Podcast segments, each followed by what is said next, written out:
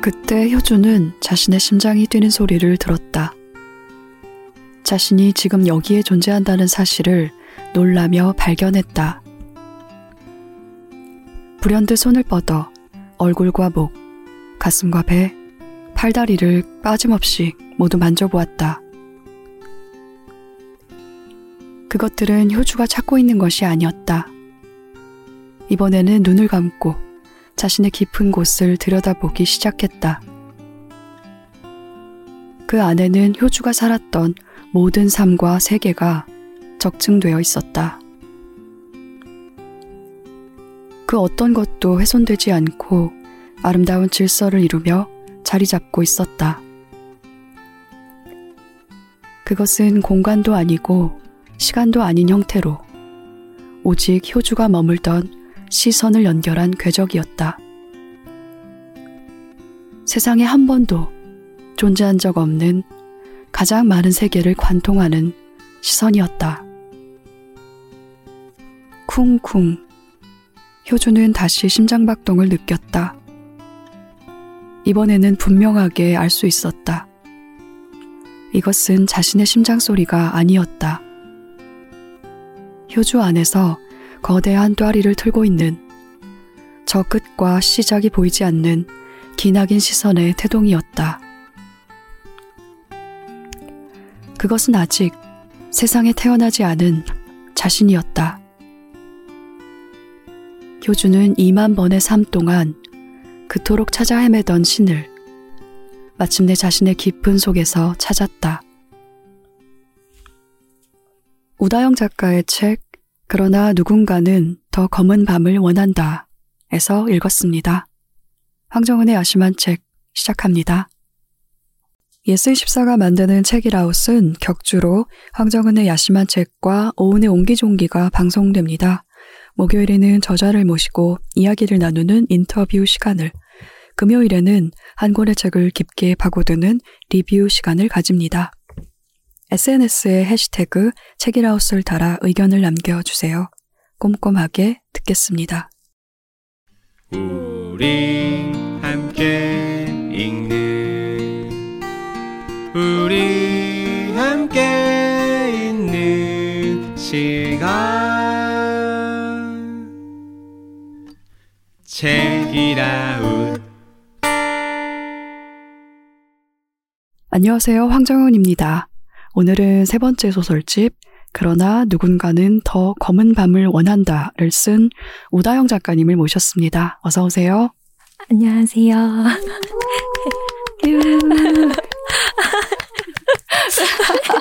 어, 우다, 우다영 작가님의 웃음소리 왜 이렇게 중독성이 있죠?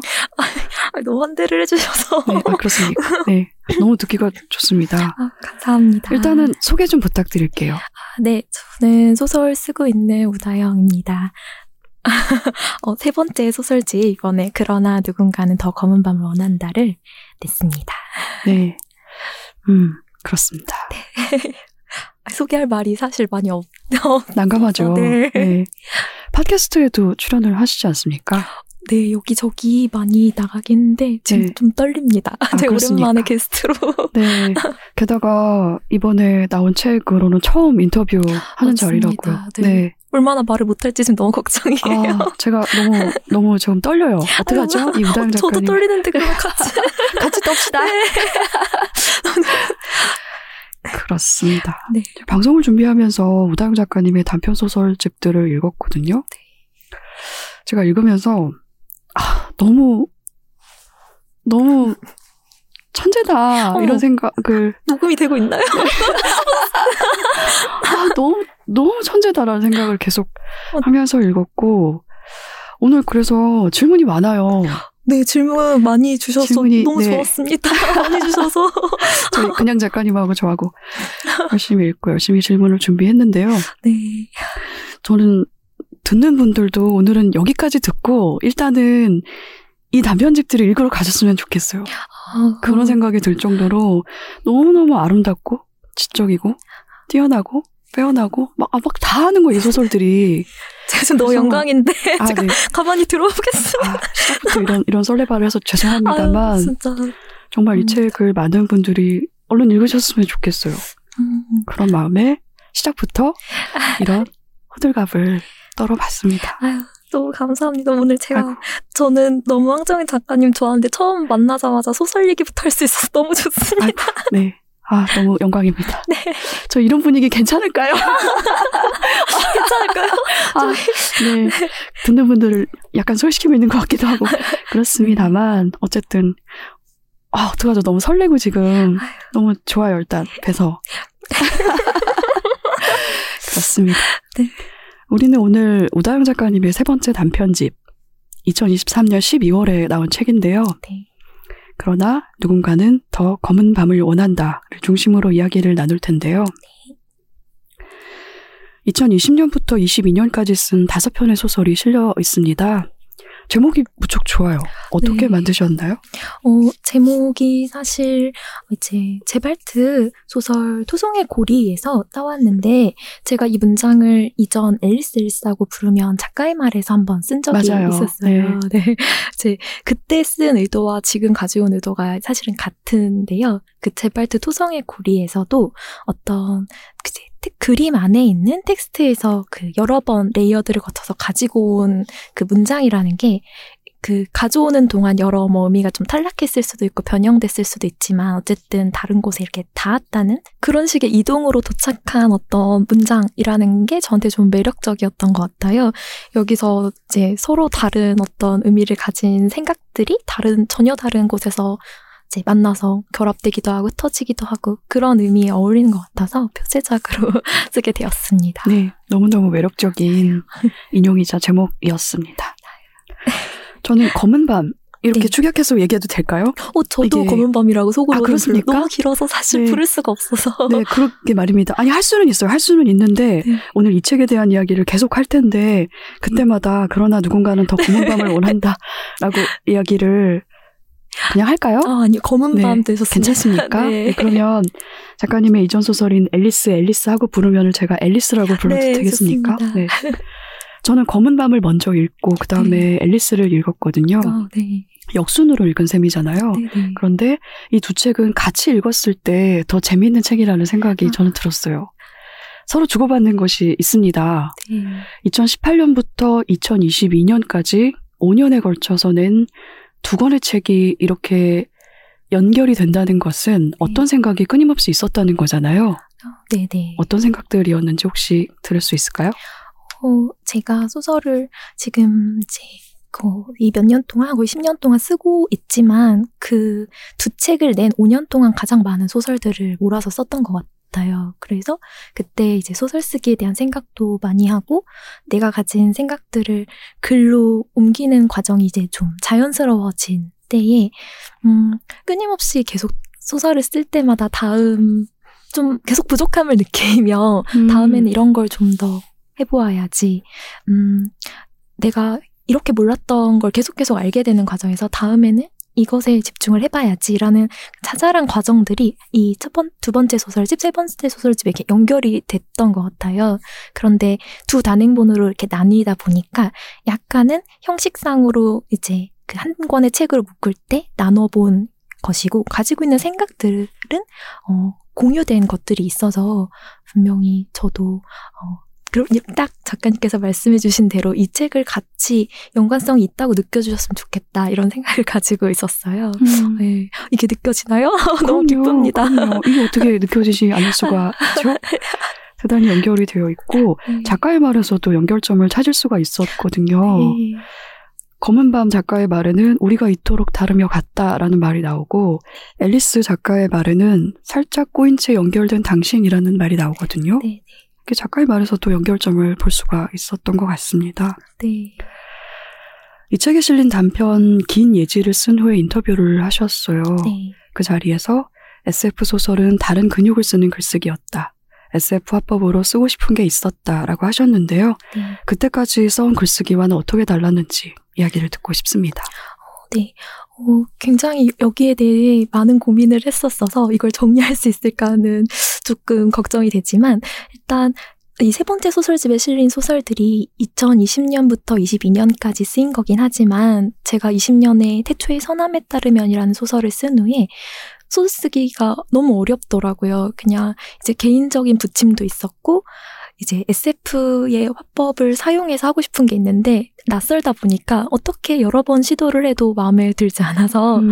한 1, 2년 동안은 정말 너무 소설 쓰기가 어려워서 여러 번 실패를 했었고 나머지 네 편은 2020년 이제 한 해 동안 다 쓰게 되었어요. 아, 그렇습니까? 네, 그래서 너무 그 한 해는 조금 기뻤던 게 한 계절에 한 편씩 쓰는 기쁨이 조금 있- 있었던 음. 것이고 이런 식으로 쓰면 되지 않을까라는 조금 길을 찾아서 기뻤었는데 이랬던 것 같아요. 앨리스에서는 음, 거기에 이제 여러 이야기들이 펼쳐져 있지만 제 뒤에 안에 가지고 있던 세계를 바라보는 어떤 사유 같은 것들은 제가 혼자 가지고 있고 여기에 이제 암시적으로 소설이 드러났었는데 이 소설을 같이 읽은 동료나 다른 이제 독자분들하고 이야기를 나눌 때는 결국에는 제가 가지고 있는 세계에 대한 상상이나 뭐 시선이나 내가 느꼈던 감정 같은 것들을 이제 같이 나누게 되더라고요. 그 순간들이 엄청 좋아서 이번에는 그 계속 숨겼던 것들을 아예 골조로 끄집어내서 얘기할 수 있는 것이 SF의 좀 매력이더라고요. 음, 그래서 아예 세계가 어떻다, 세계에는 이렇지 않을까라는 그것 자체를 골조를 꺼내놓고 상상의 살을 붙여보는 음. 방식이 어, 너무 매력적으로 느껴져서 하였는데 정말 어려웠고요. 음. 어렵더라고요. 소설 속에서 사고 실험을 할 수 있다는 면이 네. 있죠. 어, 그것으로도 우리가 이전에 하던 이야기들을 충분히 나눌 수 있다는 게 굉장히 재미있었고 제가 잘해내고 싶었는데 한 2년 어려웠던 것 같아요. 음, 이 어떤 관념을 조금 드러내고 나서 무언가를 끌고 가다 보니까 조금 소설 쓰기에 대한 그 원래 제가 자연스럽게 했던 것들에 대해서 좀 잊게 돼서 음. 음, 어떻게 해야 되는지 다시 처음부터 연구를 해봤어요. 소설 쓰기에 대해서. 그래서 오히려 다시 기초를 다지는 시간이지 않았나, 이런 생각이 듭니다. 음. 아, 방금 하신 말씀은 왠지 요즘 제가 하고 있는 고민하고도 좀 아, 닿는 부분이 있어서 그러신가요? 글쓰기를 하다 보면, 그러게 네. 말입니다. 그런 순간을 반드시 한 번씩 만나게 되는 것 같아요. 어, 음. 너무 어려운 일인 것 같아요. 시작부터 너무 어렵다는 생각부터. 이게 뭐몇년 해왔다고 뭔가 이게 시간이 쌓였다고 매번 능숙하게 할 수 있는 일이 아니고 매번 매번 새롭게 배워가면서 네. 내가 뭘 못하는구나, 네, 뭘 네. 할수 있구나를 확인하면서 가는 시간인 것 같아요. 그걸 작가님도 느끼신다니 너무 힘이 되고. 다 그렇지 않겠습니까? 그렇군요. 음. 네. 그렇습니다. 이번 단편집에 실린 첫 단편의 제목이 우리 사이에 칼이 있었네입니다. 네. 알파와 오메가로 격리되어서 자라다가 하나로 통합되어서 어른이 된다는 그런 설정이 있고요. 작가의 말에서 이 소설을 성장소설이라고 지칭을 하셨더라고요. 네. 어, 언젠가 성장을 이야기하는 소설을 쓴다면 꼭 책의 맨 앞에 두고 싶었다라고 하셨어요. 네. 이유를 듣고 싶습니다. 어, 좀 부끄럽지만, 저, 제가 나름, 이제서야 뭔가 성장을 경험한 것 같기도 한, 한 느낌을 받았었어요. 어, 내 어떤 시기 시기마다 성장이 좀 있었던 것 같다라는 깨달음을 이제 클 때는, 키가 클 때는 모르는데 자라고 음. 나서 좀 아는 것처럼, 어, 그때 되게 나, 내가 좀 바뀌었다, 이런 생각들을 돌이켜 보게 되었는데, 그 시기들을 지금 떠올리면, 음, 제가 분명히 달라졌고 좀 다른 곳으로 이동을 한 것 같은데, 그럼 그 이전에 있었던 나들을 좀 추억하듯이 다시 기억에서 소환해 봐야 하더라고요. 음, 그래서 그 모든 걸 조금 그냥 이렇게 한번 생각하고 넘어가기에는 그래서 이런 것이 성장이라면 이런 이야기를 쓰고 그런 소설들을 썼던 세 번째 소설집에는 성장 소설로 시작해 보는 게 어떨까 이렇게 나름 음. 생각을 했었던 것 같아요. 조금 성장 소설을 하나 첫 번째 소설로 넣겠다는 얘기를 여기저기 좀 했었는데 지킬 수 있어서 뿌듯했고요. 그렇습니다. 작가님이 성장소설이라고 하셨고, 저도 별 저항 없이 그 소설을 성장소설로 읽었거든요. 성장소설에 오랜 주제가 등장하지 않습니까? 네. 통합하고 싶지 않은, 네. 인정하고 싶지 않은 나를 나와 통합하는 일을 다룬 소설이잖아요. 그 네. 소설이. 그래서 저는 재밌게 읽었어요. 네. 그리고 알파와 오메가라는 설정도 재미있어서 어쩌다가 그런 설정을 생각을 하셨어요? 어, 제가 이 소설집에 들어간 소설 중에 이제 먼저 쓴 소설은 태초의 선함에 따르면인데 그때 가장 많이 했던 생각은 이제 나와 너에 대한 어떤 분리와 합치 이런 고민들이 있었어요. 어디까지가 음. 나일까 이런 것이었는데 음.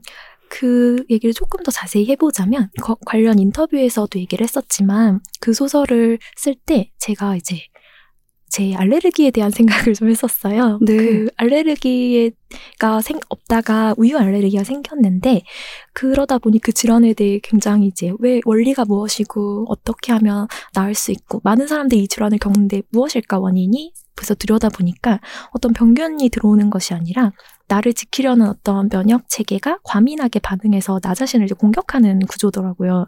그게 저한테는 너무 신기했고 어, 내 몸 안에 있는 그 내 몸피를 흘러다니는 나의 일부가 나를 공격하는 것 그리고 그리고 이것을 고치려면 장내에 이제 좋은 균을 넣어줘서 그 균들이 내 면역 체계를 돕도록 하는 방법을 쓴다는데 그럼 내 몸 안에 넣어주는 균은 나일까?라는 여러 가지 음. 어디까지가 나인가라는 어떤 이제 질문에서 그 되게 재밌는 네네. 질문이네요.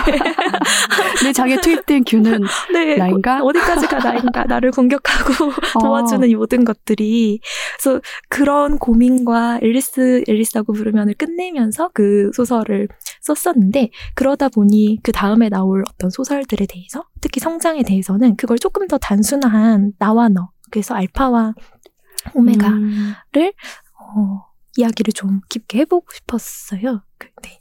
음. 두 번째 단편의 제목이 바로 조금 전에 말씀하신 태초의 선함에 따르면인데요. 네. 이 단편에는 전생이라고 할 수 있을까요? 네. 네. 수많은 삶을 갑자기 기억해내는 각성자들이 등장을 합니다. 네. 이 각성자들을 연구하는 자매가 주인공인데요. 저는 소설 내용도 매력적인데 이들의 대화가 무척 재미가 있었어요. 네. 서로를 인정하고 보완하는 매우 든든한 동료의 대화를 나누고 있단 말이죠. 이 네. 동- 인물들이.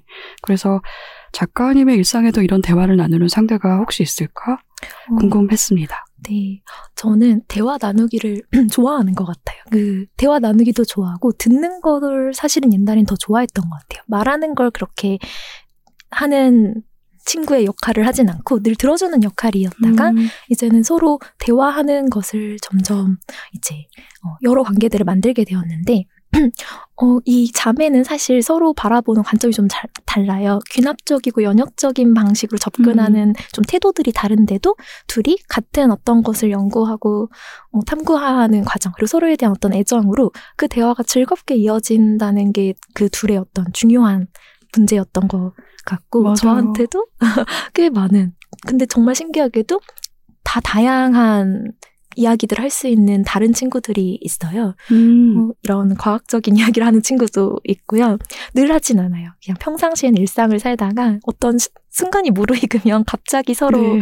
이야기가 될 그, 때가 그렇겠죠. 네네. 그런 대화로만 일상을 늘 네, 채우면 그렇죠. 네. 합니다. 아, 그것도 어, 이상한 도파민이 과다하게 분비되는 네, 그런. 상황이 되기도 할 것 같지만 재미는 있을 것 같습니다. 네, 그래서 그 대화를 한 번 하면 서로 그걸 기억해뒀다. 우리 그때 했던 얘기 하면서 그 이야기를 좀 추억처럼 꺼내서 네. 다시 얘기를 해볼 수도 네. 있고, 음, 관계에서 음. 결국 그런 것들이 쌓이는 것 같고요. 네. 음, 아니면 정말 이런 얘기가 아닌 그냥 사는 얘기를 하는데도 어, 서로 살아온 과정이 아주 다른데도 너무 우리가 뭐 똑같은 경험을 꺼내서 우리 서로의 그 어떤 마음을 겹치는 게 아니라 그냥 이 얘기 저 얘기를 꺼냈는데 그 이야기가 서로 뭔가 닿았다는 느낌이 들 때가 있어요. 있죠. 네네. 어, 제가 최근에 이제 이주란 작가님의 해피엔드라는 책의 발문을 이제 쓰게 되었어요. 그래서 좀 개인적인 이야기를 해도 된다고 해서 처음으로 이제 개인, 과- 작가와의 개인적인 이야기를 지면에 이제 좀 실게 되었는데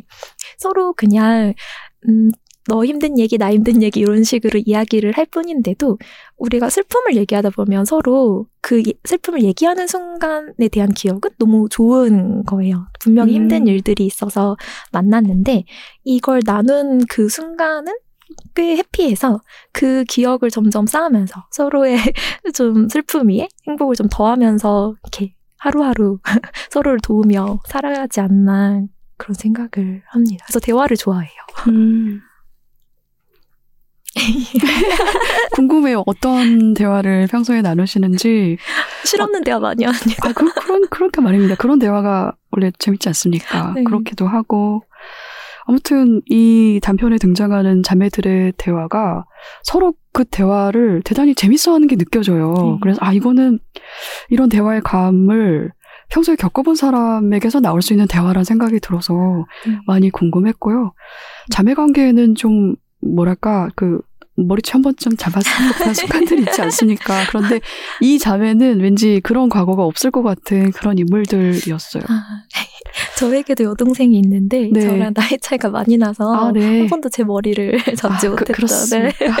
아, 또이 대화에서 이제 저는 저의 자매 관계만 드러내고 또 이렇게 아니 아닙니까? 한 번쯤은 있지 않습니까 성장 과정에서 네 알겠습니다. 아이고 아홉 살 함부로- 차이가 나서 네, 함부로 개인의 경험을 보편으로 확장하지 말라는 교훈을 또 얻고 가네요. 네. 그리고 이 단편에 등장하는 각성자들은요. 과거와 미래를 다 알고도 기꺼이 삶을 반복하는 인물들이거든요. 네. 이런 이야기가 주는 재미와 우아함이 있지 않습니까? 그런데 이런 것들을 고스란히 느낄 수 있는 단편이었어요. 이 단편이. 그래서 정말 재미가 있었고. 저두 오늘 손을 내- 모으고 내내, 듣겠습니다. 내내 반복할 것 같아서 지금 너무 괴로운데. 아, 네. 진정합시다. 제가 진정을 하고. 그래서 이런 질문을 하고 싶었어요. 우다영 작가님은 어떨지 지금의 삶을 내가 반복해서 살기로 결정을 한다면 음. 여기에 무엇이 있기 때문에 반복을 결정할 수 있을까? 네. 어, 약간 뭐 어떤 문학이든 학문이든 뭐 종교든 뭔가를 열심히 더 들여다보면 들여다볼수록 막 세상이 허무한 어떤 결말로 가게 되는 것 같아요. 진실은 태어났다가 죽고 시작이 있으면 끝이 있고 이런 게 굉장히 주어진 세상의 진실이잖아요. 근데 그런데도 누구도 거기서 이것을 이 세상이 허무하다는 결론에 이제 머물지 않게 되는 건 그렇게 반복되는데도 우리가 이 안에서 모든 희노애락을 느끼고 그 엄청났던 순간들을 추억들을 만들고 관계들을 만드는 게 놀랍더라고요. 그래서 오히려 놀라워서 지금의 순간을 내가 정말 느꼈나? 진짜로 보았나를 다시 돌아보게 되었었고, 음, 우리가 죽는다는 거는 모두 알고 있고, 이 모든 것이 끝이 있다는 걸 알고 있는데도, 음, 모든 이야기, 모든 문학, 그리고 모든 꽃핀 문명들은 우리가 막 살아있는 잠깐 그 꺼져가기 전에 빛날 때 뭔가가 우글우글 생겨나는 것 같아요. 잠시이지만. 근데 그 것들을 그냥 단순하게 어떤 프레임 안에 시작 생에서부터 몰이다라고 그냥 단순하게 말하지 않기 위해서 그 그것이 아니라는 것을 좀 증명해 내기 위해서 그걸 거부하기 위해서 조금씩 조금씩 그 거부를 그 이제 발설하는 형식이 소설이지 않나 우리는 네. 세상에. 그 네. 그런 것 같아요. 그렇지 않아. 그거 아니고 그렇진 않아. 우린 그 사이 뭐 이런 걸 점점 더 알게 되더라고요. 음, 그래서 소설을 쓰면 쓸수록 예민해지는 것 같아요. 그건 그렇죠. 네. 음, 근데 그것이 이제 좋은 면과 나쁜 면이 있는데 제가 사실 굉장히 무심하다는 걸 소설을 쓰면서 알게 됐어요. 음, 너무 많은 친구들의 그 상담도 해주고 음, 되게 마음 깊이 서로 공감을 했던 것 같은데도 제가 그거를 다 공감했지만 꽤나 건강한 상태였으니까 그걸 진짜 알고 공감한 게 아니었던 것 같기도 하고. 음, 좀 그래서 매번 소설을 쓸 때마다 제가 조금 더 알게 되는 게 있으니까 제 무심함에 늘 놀라는 거예요. 항상 어, 어떻게 어떻게 잘 살아왔구나 다행히 그래서 조금 더 조금 더 무언가를 알지만 아는 것에 대해 좀 포기하지 않고 책임을 지는 어른이 되고 싶어서 네 살아가고 있는 것 같습니다. 음, 네.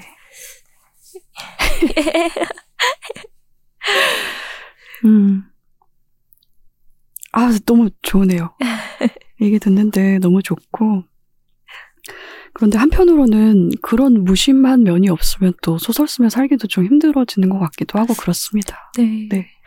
그런 무심한 상태가 일정 부분 있기 때문에 자신의 삶이나 타인의 삶을 좀 바라볼 수 있는 것 아닌가 싶기도 해요. 맞습니다. 음, 작가님의 단편에는 독특하고 매혹적인 사람들이 자주 등장을 하잖아요. 네. 쓰면서도 재밌지 않습니까? 이런 인물들 소설로 쓰면서도. 어, 그, 딱, 인물이 중요한 어떤 소설을 쓸 때는 그 인물을 막 관찰하며 따라가면 되니까 좀 쾌감은. 그렇죠.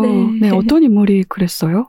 어, 저는 진짜 실제 사람도 그렇고 소설 속 인물도 그렇고 좀 궁금한 사람이 매력적인 것 같아요. 음, 어, 저 사람은 어떤 메커니즘일까? 저런 행동과 저런 이제 저렇게 도착한 모든 결과가 어떤 메커니즘으로 형성이 된 걸까라는 연구와 근데 그가 어떤 상황에 놓였을 때 어떤 식으로 반응하고 그가 어떤 이야기를 살아가게 될까를 좀 탐구해 보게 되는 것 같아요.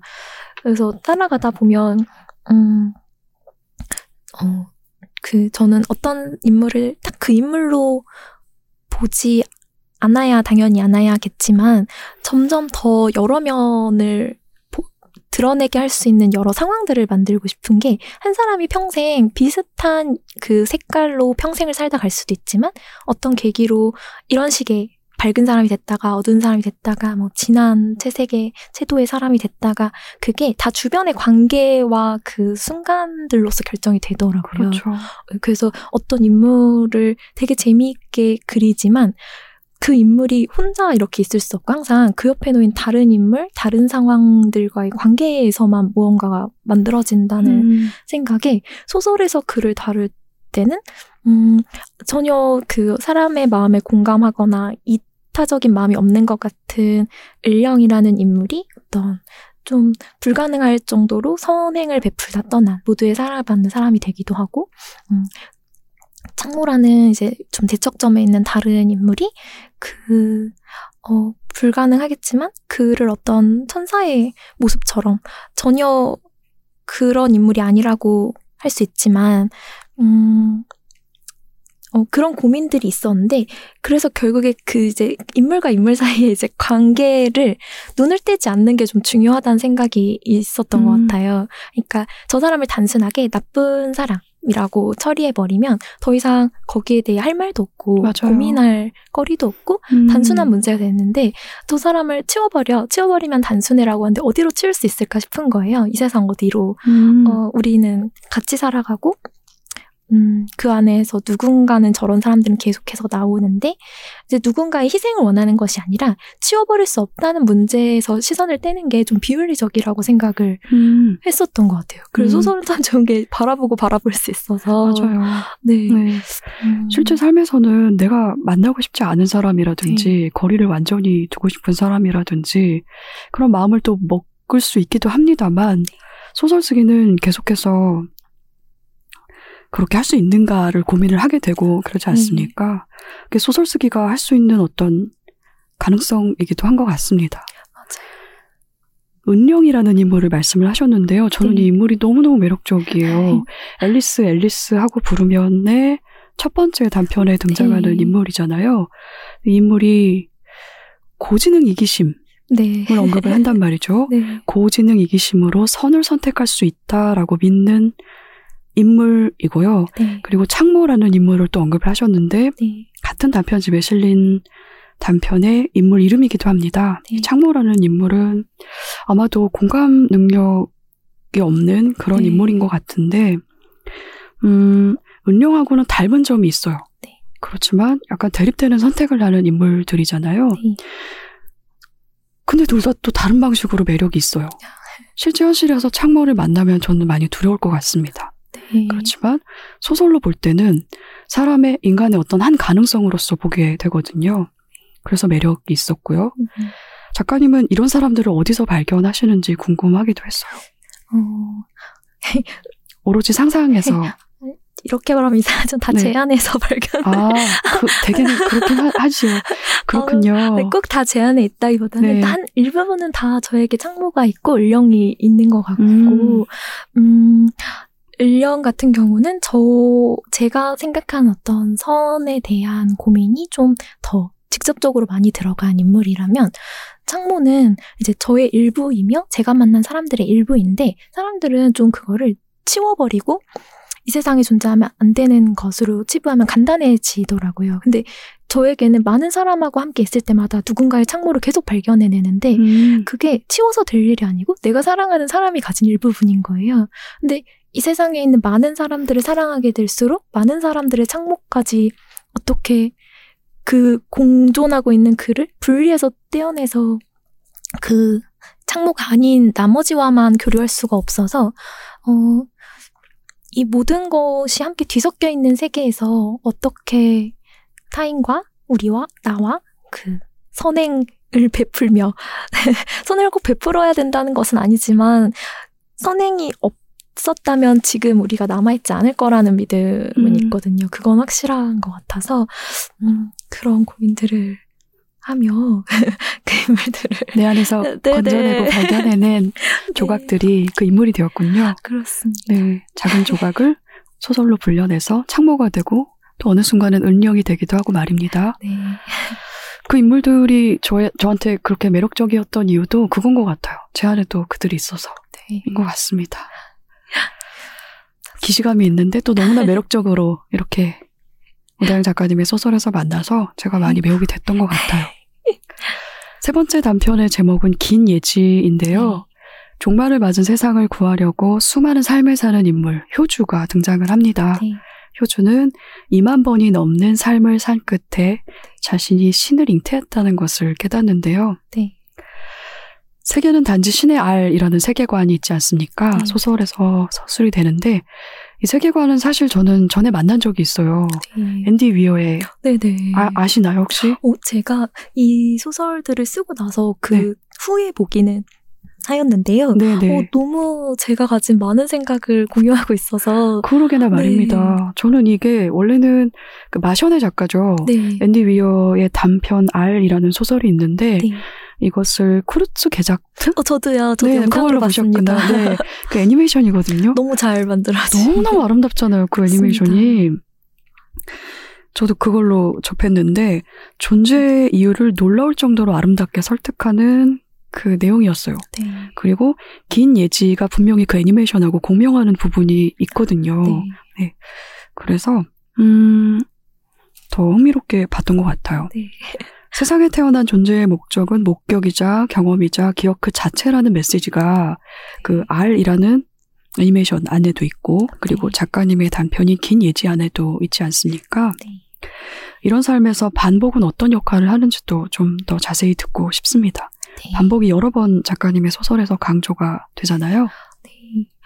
반복이 여기에서 될 때, 긴 예지에서는, 음, 보통 한 사람의 어떤 예지로는 미래를 정확히 확정할 수 없지만, 여러 사람들의 예지가 모였을 때, 그 전체적인 큰 그림, 패턴, 그러니까 반복이 있었기에 나타나는 어떤 패턴으로 알 수 있게 되는 어떤 답이 있다는 것이고, 그렇, 그렇다면 그 정해진 반복을 만들어진 패턴은 깰 수 없는가? 라고 한다면 뒤에 이제 나중에 아마 질문을 해주시겠지만 마지막 소설에서는 그 반복 을 어떤 한 개인이 음, 바꾸는 방법 또한 반복이었던 음, 이것이 아주 개별의 개인이 가진 개별의 삶의 방식이 음, 전체의 모든 이 우주의 모든 것에서 의미를 찾는 의미를 가질 수 있는 음. 하나의 그 방식인 것 같더라고요. 음, 세계는 반복되고 있는데 그 반복 안에는 다 우리가 개별적인 나의 고유한 삶이라고 믿는 기억들이 있는데 이야기가 있는데 어, 그것을 단지 전체의 한 일부분으로서 남기지 않는 건 우리가 그 이야기의 주인이 되는 것이 아닌가라고 생각하며 그래서 우리가 아주 작은 한 인물의 한 하루의 이야기를 소설로 쓰기도 하고 그 사람의 뭐 하루 동안 뭐 반나절의 이야기를 하기도 하고 반평생을 하지만 겨우 모두 그 사람이 반평생 동안 몰랐던 걸 어느 하루에 알게 되는 어떤 순간을 소설에 그리기도 하고 그래서 그 사람이 가진 반복되고 있는 그 안에서 그 고유한 어떤 의미를 조금씩 건져내는 일인 것 같아요. 그래서 저는 반복 속에서만 그런 게 일어나는 것 같고 이걸 잘 설명할 수 있을까요? 음, 네. 어, 무슨 이야기인지 네. 저는 대강 알것 같은데. 네. 네. 그래서 더 우리가 아무렇지도 않게 보내는 일상이 중요하다는 것 아니겠습니까? 네. 어, 그리고 저는 이, 어, 이 두 개의 작품이 공유하는 그, 음, 나라는 존재가 세상에 태어나서 가지는 의의라든지 의미라든지 목적이라든지 이것이 어떤 거창한 내가 막 성공을 해야 돼. 네. 혹은 어떤 근사한 존재가 되어야 돼. 혹은 무슨 깨달음을 얻어야 돼. 이런 목적이 아니라 그냥, 그냥 태어나서 나와 나 자신을 둘러싼 세계를 목격하는 것 자체가 목적이라는 세계관이 저는 좀 위로가 되기도 했거든요. 네. 이게 이런 세계관으로 살면 삶에 과잉이 없을 것 같습니다.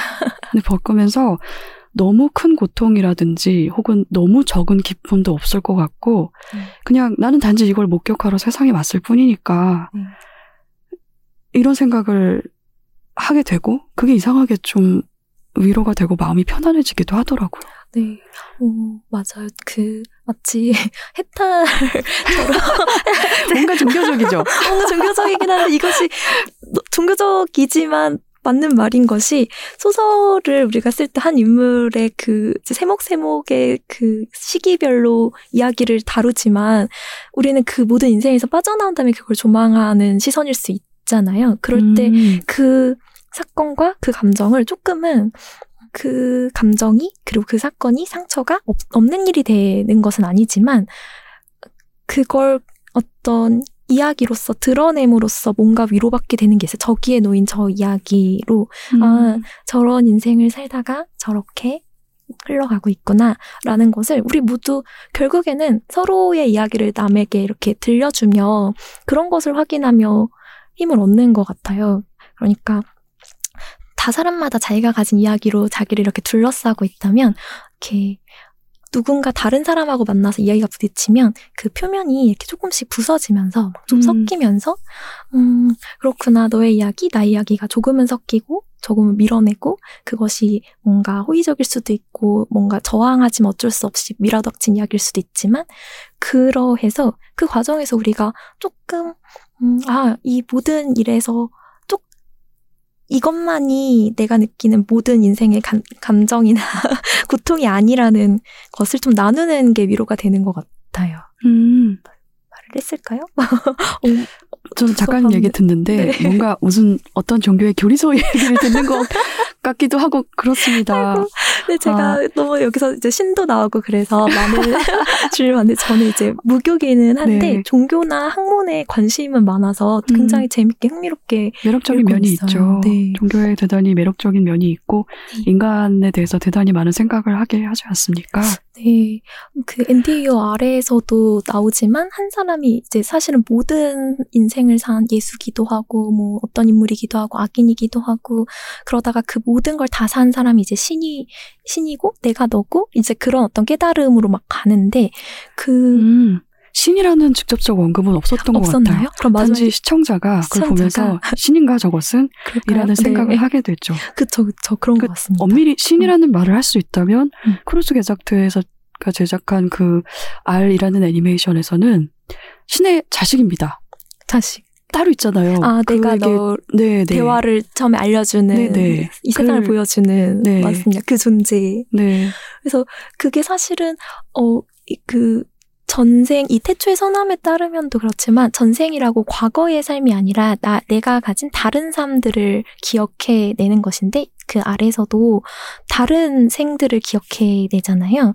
그걸 알게 되고 살았다는 걸 알게 되고 음. 근데 이 모든 그때 느꼈던 어떤 그 종교적 종교에 귀했다면 그 종교적 교리를 알았을 것이고 어떤 삶을 살았다면 그 삶에서 자기가 느꼈던 어떤 것이 남았을 텐데 그 모두가 다 나라면 전체적인 그림이 만약에 음, 선을 그린다면 우리는 어떤 선이라는 커다란 그 그림에서 떨어져 나와서 지금 우리가 그것을 세상에 영사하고 있는 것이 아닌가라는 종교는 음. 절대 아니지만 마지막 네. 단편 이야기네요. 어, 음. 그런 이야기들을 생각하며 썼던 것 같아요. 음, 음. 이게 약간은 조금 위험해질 수도 있는 얘기이기도 네. 하거든요.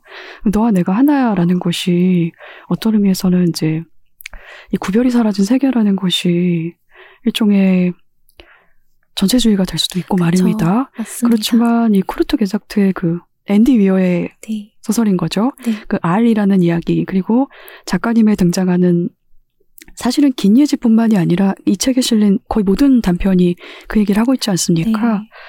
너와 나의 이야기를 하고 있는데 이 소설들이 하는 이야기가 음, 타인의 이야기를 나한테 끌어들여서 나하고 통합하는 이야기라기보다는 내가 타인의 삶을 바라보는 이야기들이에요. 네. 그래서 그런 위험을 그런 위험을 좀 뭐랄까 아 적절한 표현이 생각이 나지? 근데 잘 피해가고 있고 어 적절하게 피해가고 있다라는 네.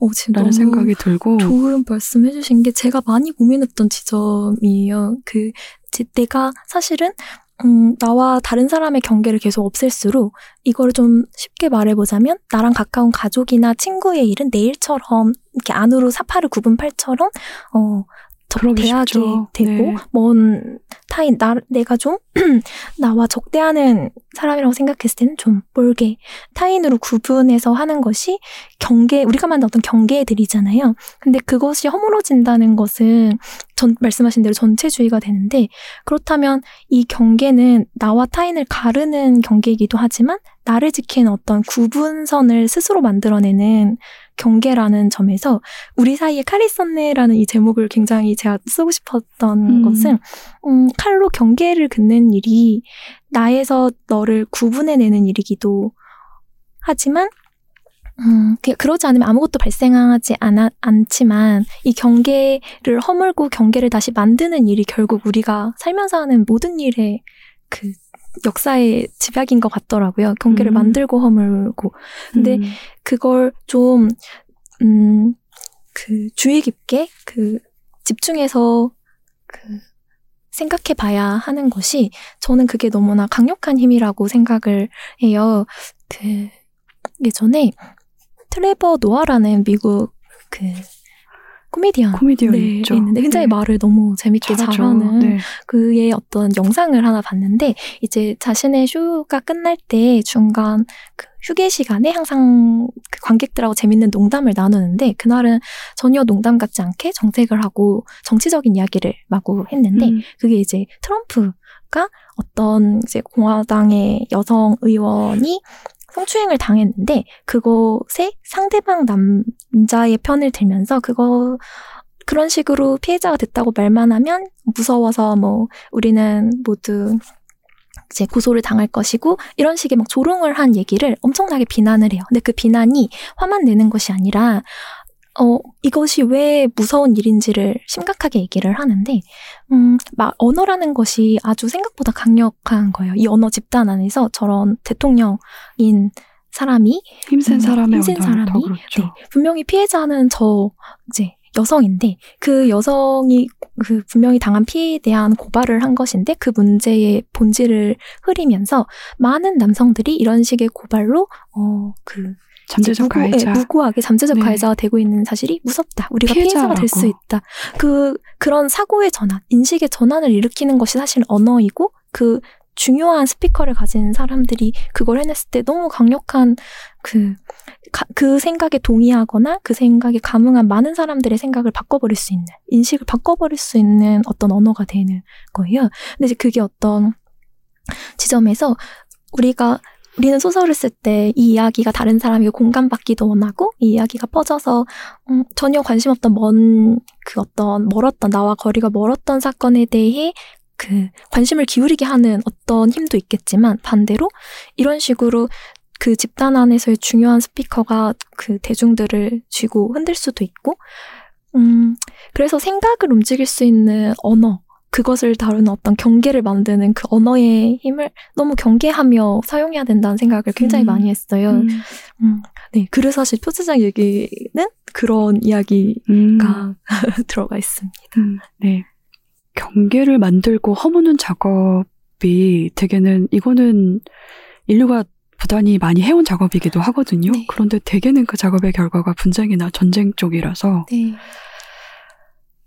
뭐죠? 몇 퍼센트였죠? 마지막 단편에서 인간이 불행한 엔딩을 맞게 되는 그 평균율 있지 않습니까? 73점. 73.33%인가요? 네, 네. 제가 정했는데요. 아, 오다영 작가님이 어, 네, 계산한 것입니까? 왠지 그쯤 되는 것 같아서 네. 정했는데 많은 일들이 꽤나 그 음, 비극의 퍼센티지라고 했을 때 어느 정도일까라고 했을 때 그냥 직관적으로 쓴 것인데요. 음, 음, 생각보다 사실 세계가 어렵잖아요. 대체로 더, 그것보다 더 어두울 수도 있다는 생각도 들어요. 음, 어, 세계 전체적인 분쟁의 상황을 좀 데이터로 봤을 때는 아마 더 클 거라고 생각을 하는데, 그럼에도 아주 옛날부터도 그런 일들이 반복되어 왔을 텐데도, 그 종이 유지되고, 이 음, 세상이 유지되는 건, 음, 아주 작은 그 해피엔드로도 균형이 맞았던 것일까? 아니면 우리가 어, 안 보이는 그 해피엔드와 새드엔드로 나누면 좀 웃기지만 그 어떤 양쪽의 파도가 음, 좀 우리가 계산할 수 없는 다른 방식으로 움직이는 걸까? 뭐 이런 생각들을 해보았습니다. 음. 팬데믹을 겪은 2020년하고 네. 2022년 사이에 이번 단편들을 쓰셨습니다. 그래서인지 이번 단편들에는 인류는 곧 끝날 것이라는 일종의 종말적 예지가 있는데요. 이것을 소설 속에서 화자들은 육감으로 느끼는 것 같아요. 음, 네. 뭐 퍼센트로 말하는 부분이 있기는 하지만 대부분 종말에 대한 이야기를 하지 않는 단편에서도 이 인물들이 잔잔하게 그것을 감각을 하고 있는 것 같거든요. 네. 그리고 그것을 소설 바깥에서도 독자도 이 경우엔 저겠습니다만 네. 그게 느껴진단 말이죠. 공유하는 감각이 있는 것 같고요. 네. 그래서 긴 예지의 화자는 자신을 사는 행성을 골문 사과라고 생각을 하고 소설 바깥에서 저도 세상을 그렇게 느끼는 면이 분명히 있습니다. 음, 네. 작가님도 그렇지 않습니까? 네. 그래서 작가님 세상을 어떻게 생각하는지 좀 듣고 싶고요. 네. 이번 소설들을 쓰는데 지난 2년이라는 시간은 또 어떤 역할을 했는지도 듣고 싶습니다. 네. 어, 이게 마침 팬데믹 때 쓴 것인데, 그것이, 어, 그냥 괜히 나온 결과는 아닌 것 같은 게, 이제 처음으로 어떤 사람들과 만남을 이제 강제적으로 그 단절된 상태로 집에 이제 혼자 있게 되었는데, 저는, 음, 그런 것 같아요. 되게 일, 일이 많았었는데 사람도 많이 만나니까 그럼 이 사이에 일을 많이 하면 되겠다. 글 많이 쓰고 음, 어, 척척 뭔가 많이 해낼 수 있겠다. 휴식이 되겠다라고 했는데, 제가 생각하는 나의 일상이라는 것이 그렇게 사람들과 딱 똑똑돼서 지속할 수 있는 게 아니더라고요. 그렇죠. 의외로. 그걸 그렇습니다. 정말 체감으로 배운 한 음. 2, 3년이었던 것 같고, 처음에는 의아했어요. 왜 좀 어렵지? 왜 힘들지? 뭐 이런 생각들인데 너무 무한히 힘들더라고요.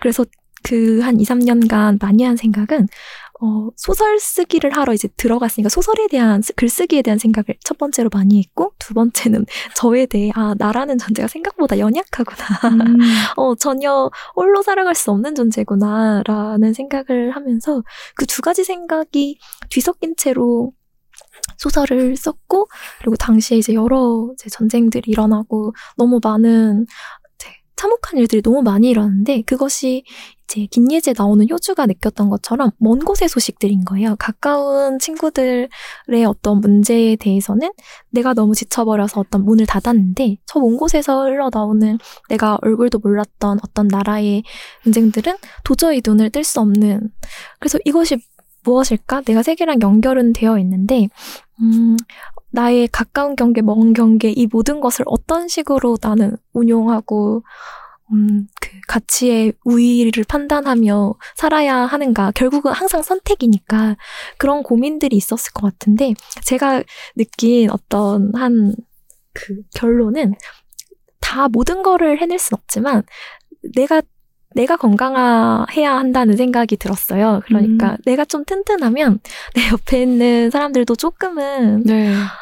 무언가를 해줄 힘이 생겨요. 그러니까 막 무한히 제가 누굴 돕는다기보다 누군가 건강한 상태일 때는 저랑 그냥 분란이 안 생기겠지만 누군가 건강하지 않을 때는 창모 같은 모습이 드러날 수도 있잖아요. 음, 하지만 제가 건강하다면 그 친구에 대한 어떤 신뢰와 무언가로 어떤 그 시기는 지나가는 일이 될 수도 있을 것 같고 그리고 또 먼 곳에서 일어나는 일도 마찬가지로 그냥 나 자신의 삶을 잘 지키는 것이 무엇보다 첫 번째 발, 첫발이라는 생각이 들어서, 음, 이 효주 얘기가 나왔으니까 말인데요. 그 김예지가 첫, 그 네 번, 네 개의 소설을 1년 동안 쓰기 전에 첫 번째로 쓴 소설이에요. 아, 그렇습니까? 네. 음, 한참 한 1, 2년 동안 도대체 SF 의 화법으로 이 이야기들을 어떻게 해야 조금 마음에 드는 소설이 될까라는 고민을 아주 오래 하다가 김예지가 꽤 길어요. 한 250매가 넘어가는 소설인데 음.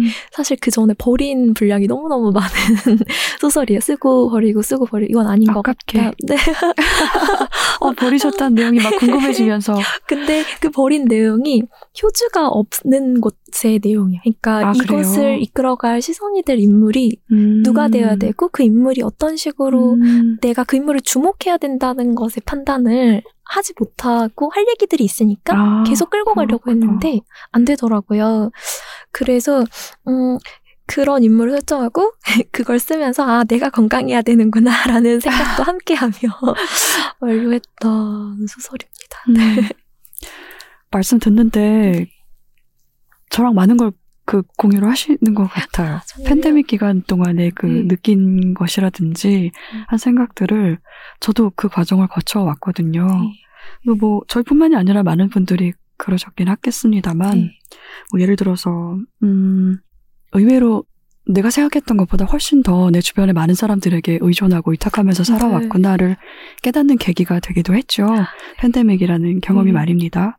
그리고 작가들은 대부분 혼자 작업을 하기 때문에 저도 사실은 팬데믹 시작되었을 때 네.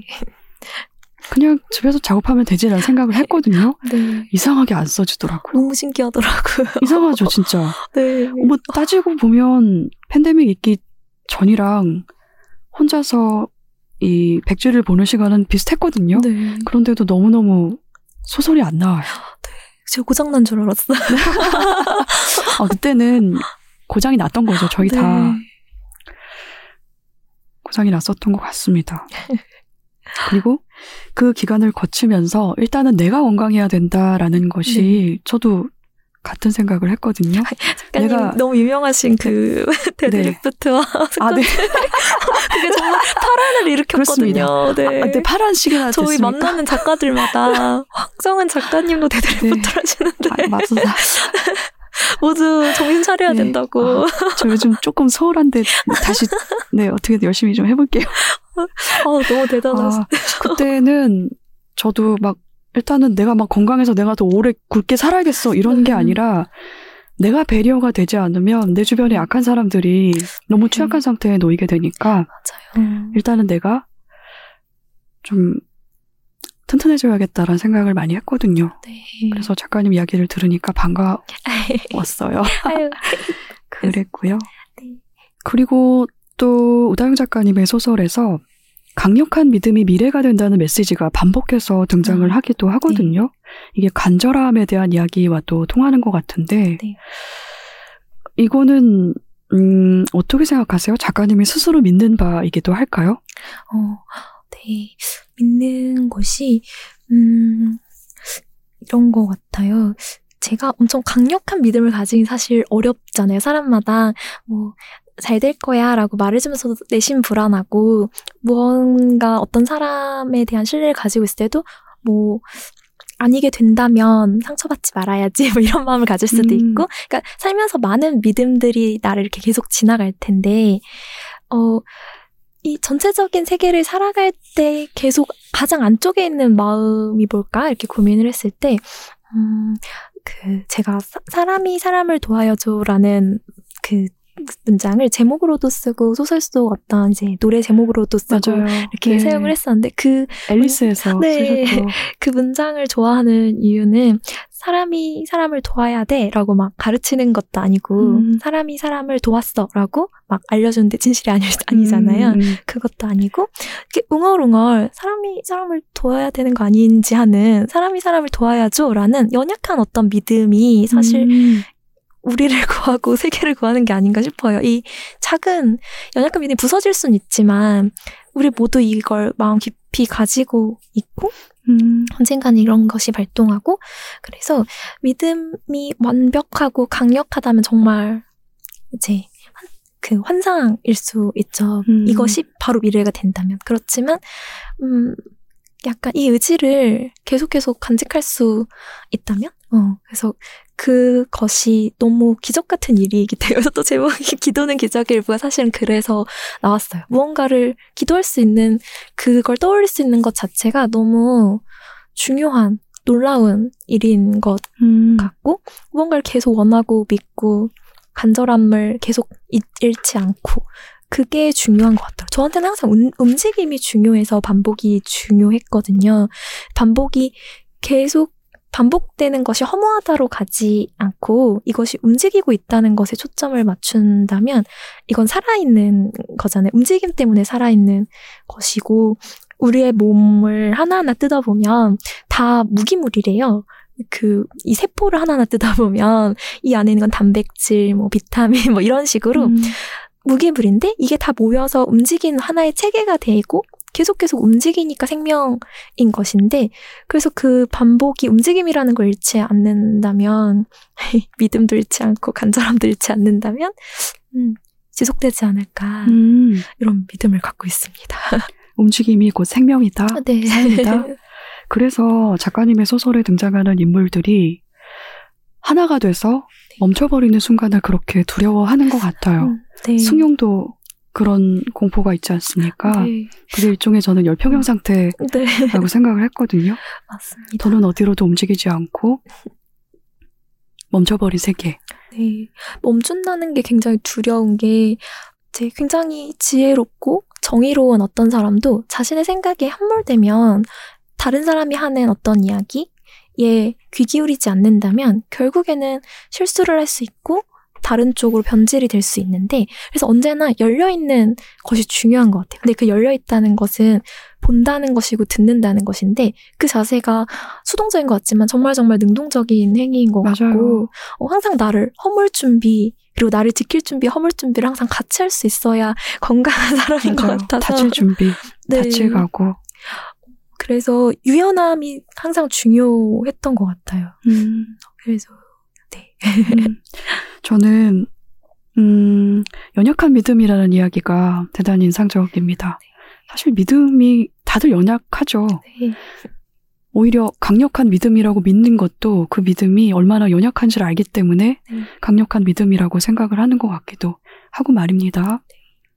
음, 기도는 기적의 일부라는 단편은 이번 단편집에 네. 실린 단편이죠. 네. 메시아 유리가 등장하는 네. 소설인데 거기서도 유리가 딱히 어떤 초능력을 가진 존재가 아니지 않습니까? 네. 다만 한 번의 기적을 행하기는 해요. 네. 그게 그 유조선에서 유출된 맞습니다. 기름을 되돌려 보낸단 말이죠. 바닷물에 두 손을 담그고 네. 그 상황을 알아채고 거기 가서 되돌리는데 그 힘의 비밀이 뭐냐고 묻는 사람에게 간절하게 바랐다라는 이야기를 하잖아요. 네.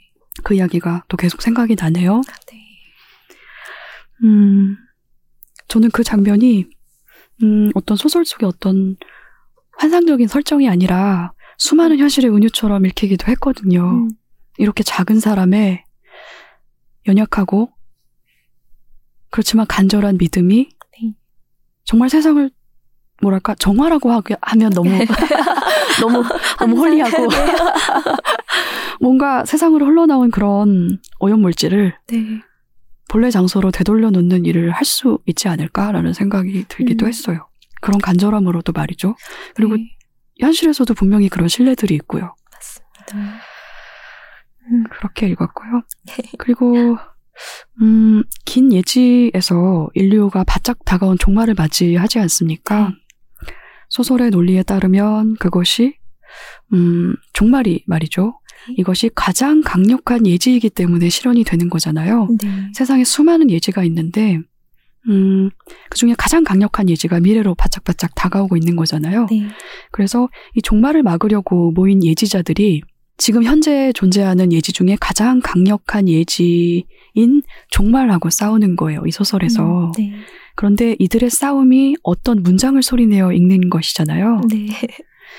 이 문장이, 음, 제가 지금 옳게 기억하고 있는지 모르겠습니다만, 앞단편에 등장하는 맞습니다. 문장들이거든요. 따르면 네. 네네 네. 그, 왜, 왜 그럴까요? 이유가 듣고 싶어요. 왜 그 문장들이 되게 평범한 문장들이거든요. 네. 그런데 그 문장들이 종말에 맞서는 도구가 될 수가 있는지 네. 이유를 듣고 싶어요. 근데 첫 번째 이유는 너무 현실적인 이유인데요. 네. 저작권이 일단 간편하려면 본인을 인용한다? 어, 복잡 복- 편집 작자님을 복잡하게 어, 만들고 네. 진짜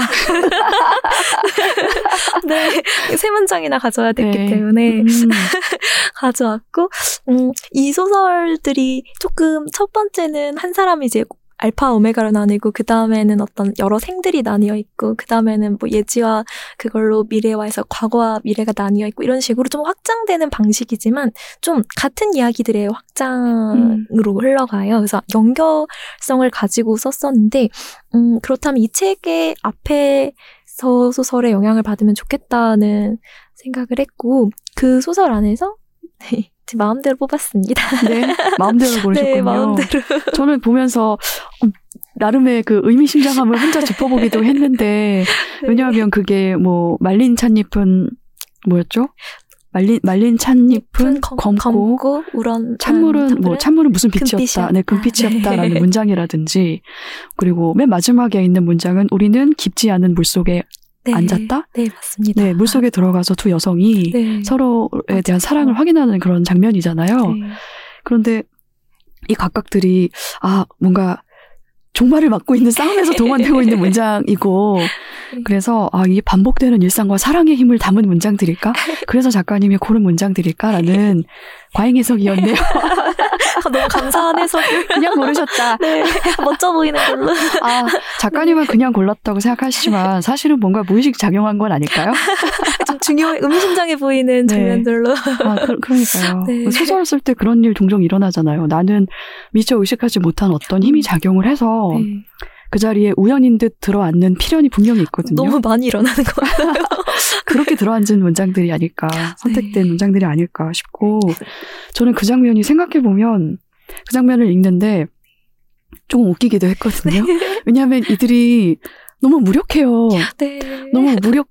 지금 막 전쟁 터지고 난리가 네, 났는데, 읽고 있죠. 말린, 말린 찻잎은 검고 찬물은 무슨 빛이래요. 이런 것들을 문장을 진지하게 읽고 있는 거예요, 돌아가면서. 아니, 그래서 아침 무슨- 조회 같은 시간에. 아니, 그죠? 조이라기보다는 무슨 사이비 네. 집단처럼 앉아가지고 그러고 있는 상황이 너무 무력해서 웃기기도 했는데 근데 이상하게 아름다웠어. 그들이 그래도 이제 예지 군대니까 할 수 있는 것 중에 가장 이제 실내에서 서로의 예지를 네. 다지며 의지를 다질 수 있는 어떤 것인데 사실 그 후에도 열심히. 하지만 네. 네. 어, 어렵잖아요. 이 세상이 지금 현재 어려운 것처럼 그 소설이 환상이긴 하지만 그 안의 상황도 어려워요. 음, 그래서 효주가 살아가는 그, 그, 그 기나긴 시선을 따라 살아가는 거나 지금 우리가 이 삶을 조금씩 조금씩 견디기도 하고 즐기기도 하며 살아가는 거랑 그렇게 큰 어떤 어려움의 차이가 아닌 것 같아요. 어, 음, 위험하고 네. 진짜 참혹한 일들이 너무나 많고 그럼에도 이 삶을 사랑하게 되는 게 놀라운 일들이고 음. 그 코로나 팬데믹 때 모두가 우울해져서 모두 만나서 우울한 얘기들을 많이 하잖아요. 그래서 서로를 지탱해 줄 수 있는 좋은 것들을 이제 서로 만들어낸 거죠. 우리 모두 뭐 이렇게 이것이 정말 행복하고 이것이 좀 음. 나의 기쁨이고 소소한 걸 자꾸 자꾸 찾아내려고 노력을 하게 되더라고요. 아 이들도 그러면 그걸 하고 있었던 거네요. 네. 그 자리에서 그, 것 그것을. 또 미래에서 온 정확한 문장이라고 부른단 말이죠. 네. 이렇게 또 음. 재밌으셨을 것 같아요. 아, 좀 너무 다 이전에 쓰던 방식하고 다르게 네. 이렇게 저렇게 막 할 수 있으니까 그러니까요. 좀 막 섞고 자유롭게. 네. 뭔가 내 머릿속에서 여러 개의 세계가 막 구축이 되면서 네. 계속 확장이 되고 말이죠. 읽는 독자의 머리에서도 이게 너무나 재밌는데 쓰는 입장에서는 또 얼마나 우주가 폭발했을까. 아, 머리가 너무 아프기는 했습니다. 아, 그렇습니까? 아프더라고요. 이게 좀 이게 생각보다 아프겠죠. 머리가 네.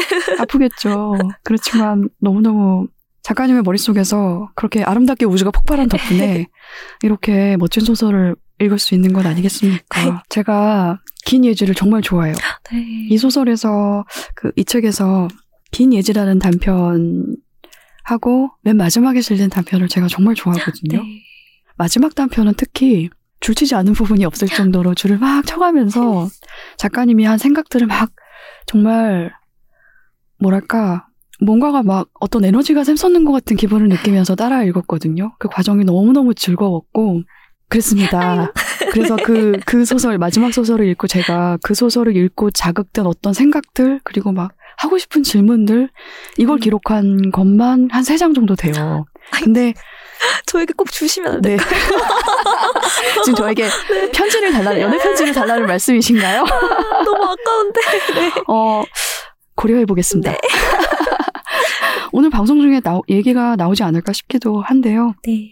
그래서 일단은 긴 예지도 저는 그래서 이 단편 이야기를 조금 더 길게 해보고 싶어요. 약간 그 줄거리 소개가 조금 있어야 될 것 같기도 해서 네. 제가 조금 길게 이야기를 어, 하겠습니다. 네, 네. 앞서 말한 예지자들의 싸움은 실패를 거듭합니다. 그래서 종말이 시시각각 현재가 되어 가잖아요. 소설 속에서.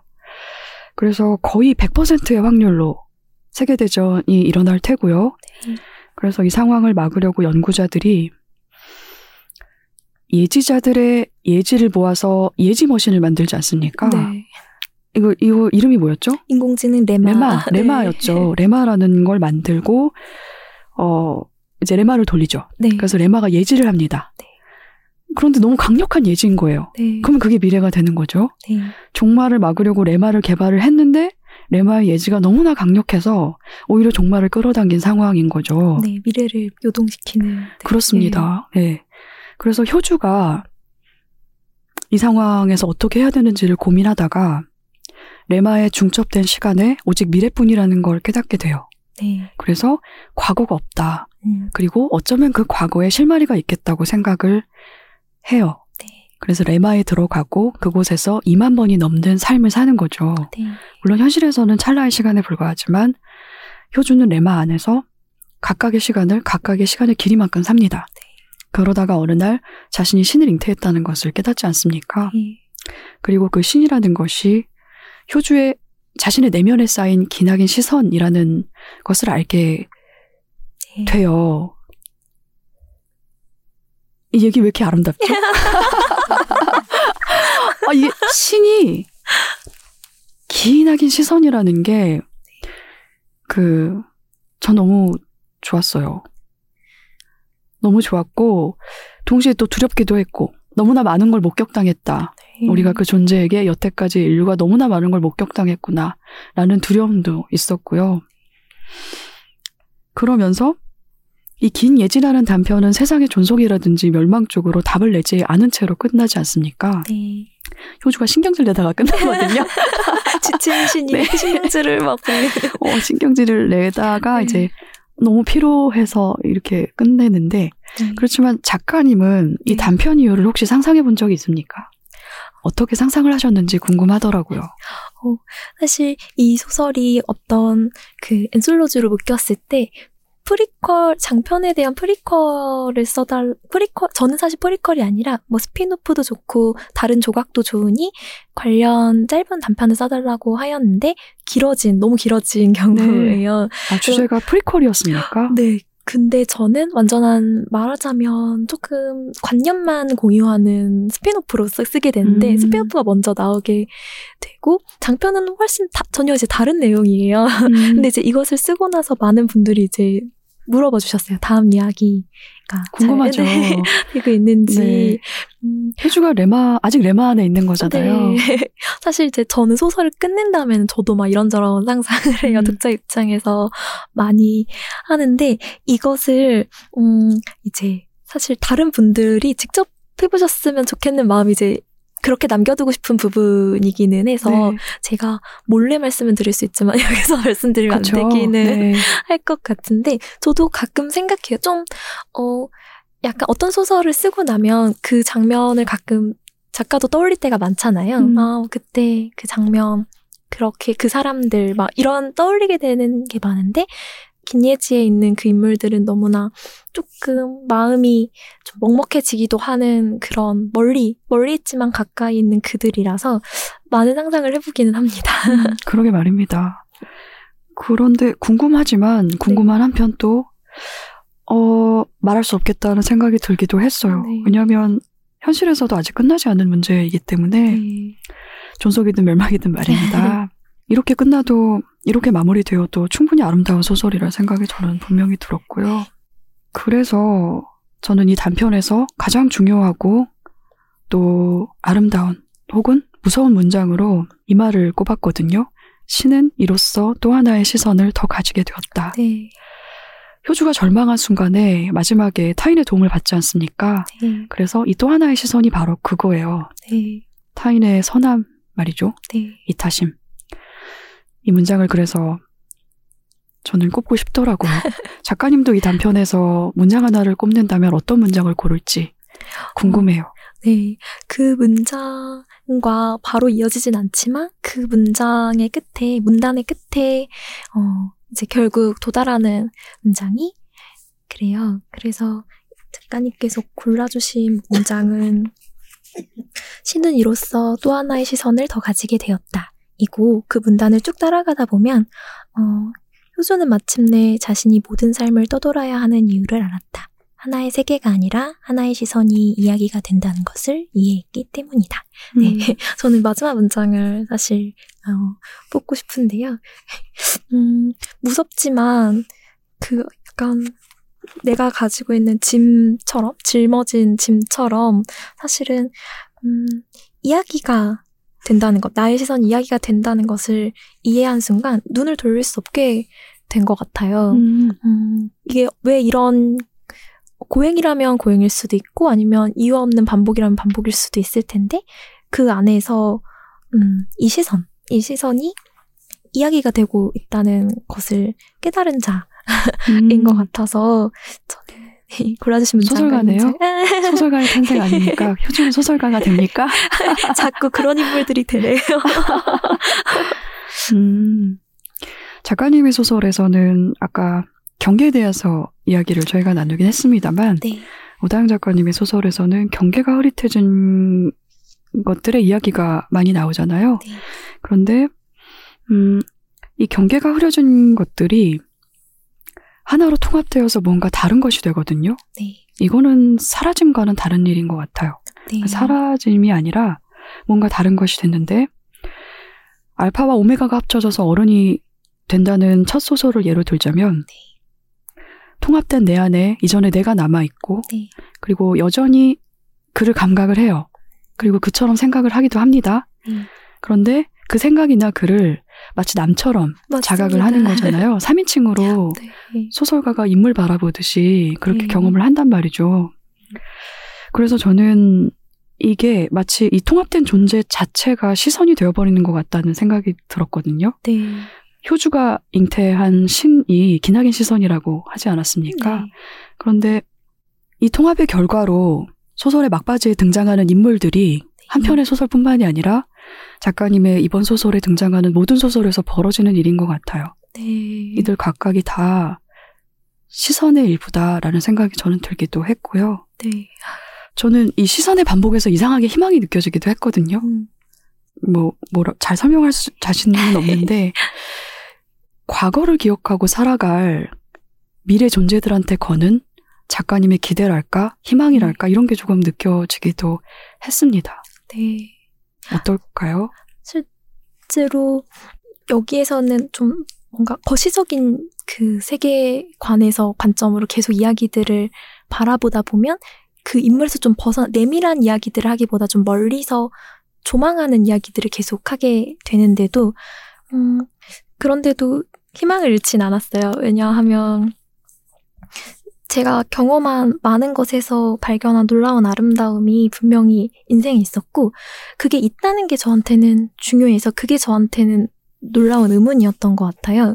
그래서 그게 왜 존- 여전히 존재할까? 왜 사라지지 않고 존재할까로 몰려드는 것이 더 제가 향하는 방향이었던 것 같고, 음, 그래서 이제 여기에 있는 모든 사람들이 사실 시선의 한 조각이기 때문에 멀리 붕 뜨면 좀 먼 존재가 되어버리기도 하고 나와 가까웠던 사람이 완전 이제 내- 나랑 이렇게 아주 가까운 지인이 아니게 되기도 하지만 누군가를 멀리 느끼고 가까이 느끼는 그 여러 선택들이 결국에 내 마음속에서 계속 변하는 어떤 것일 텐데 시선이 결국에는 끝나지 않는다는 게 조금 중요해서 결국 그 끝에는 다른 의미가 되었든 정확한 그 거기에 가까운 그 의미로 닿았든 우리가 맞닿게 된다는 믿음이 조금 존재를 했던 것 같아요. 우리가 이어져 있기 때문에 나에서 가깝거나 멀리 가거나 이 이어진 시선의 한 부분들이니까 우린 이어져 있으니까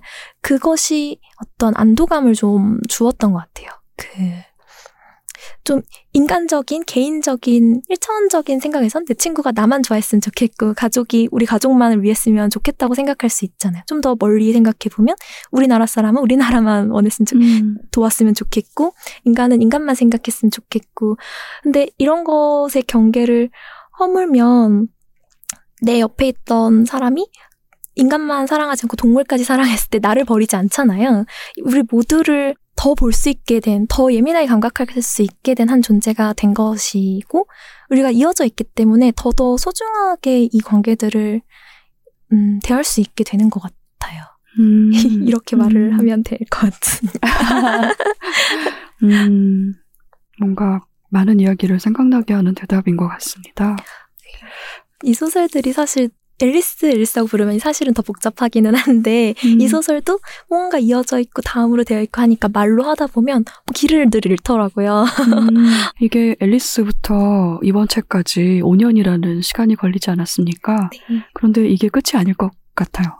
작가님의 이, 어, 연작 같기도 하거든요. 두 개, 두 권의 책이. 음, 네.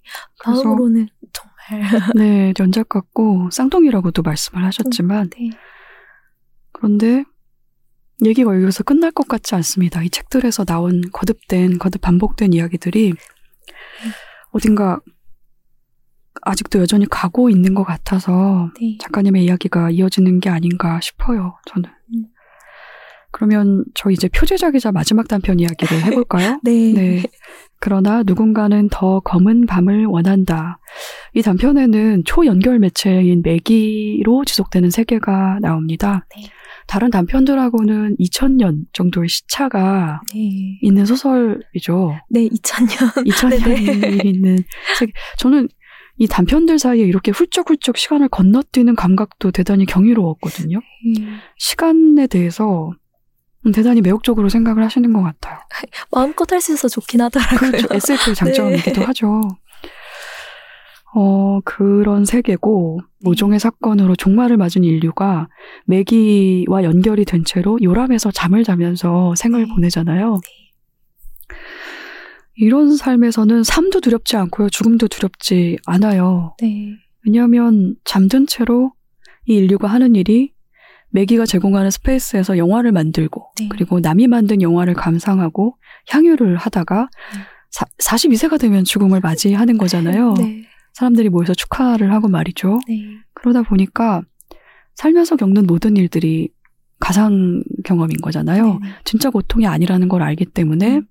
두렵지 않아요, 삶이. 그리고 죽음도 두렵지가 않은 거죠. 네. 축하받고 네. 영광스럽고. 네. 네. 왜냐하면 이들이 만든 이 영화와 아까 본인들의 삶인 거죠. 네. 이 삶이 불멸입니다, 거의. 네. 나중에 도래할 몇 년이었죠? 1만 6, 2만 천년, 2만, 2만 천년. 2만 네. 천년 후에 도래할 인류에게 일종의 데이터베이스로 사용이 된다는 거잖아요. 네. 그러니까 유산을 남기는 거죠. 네.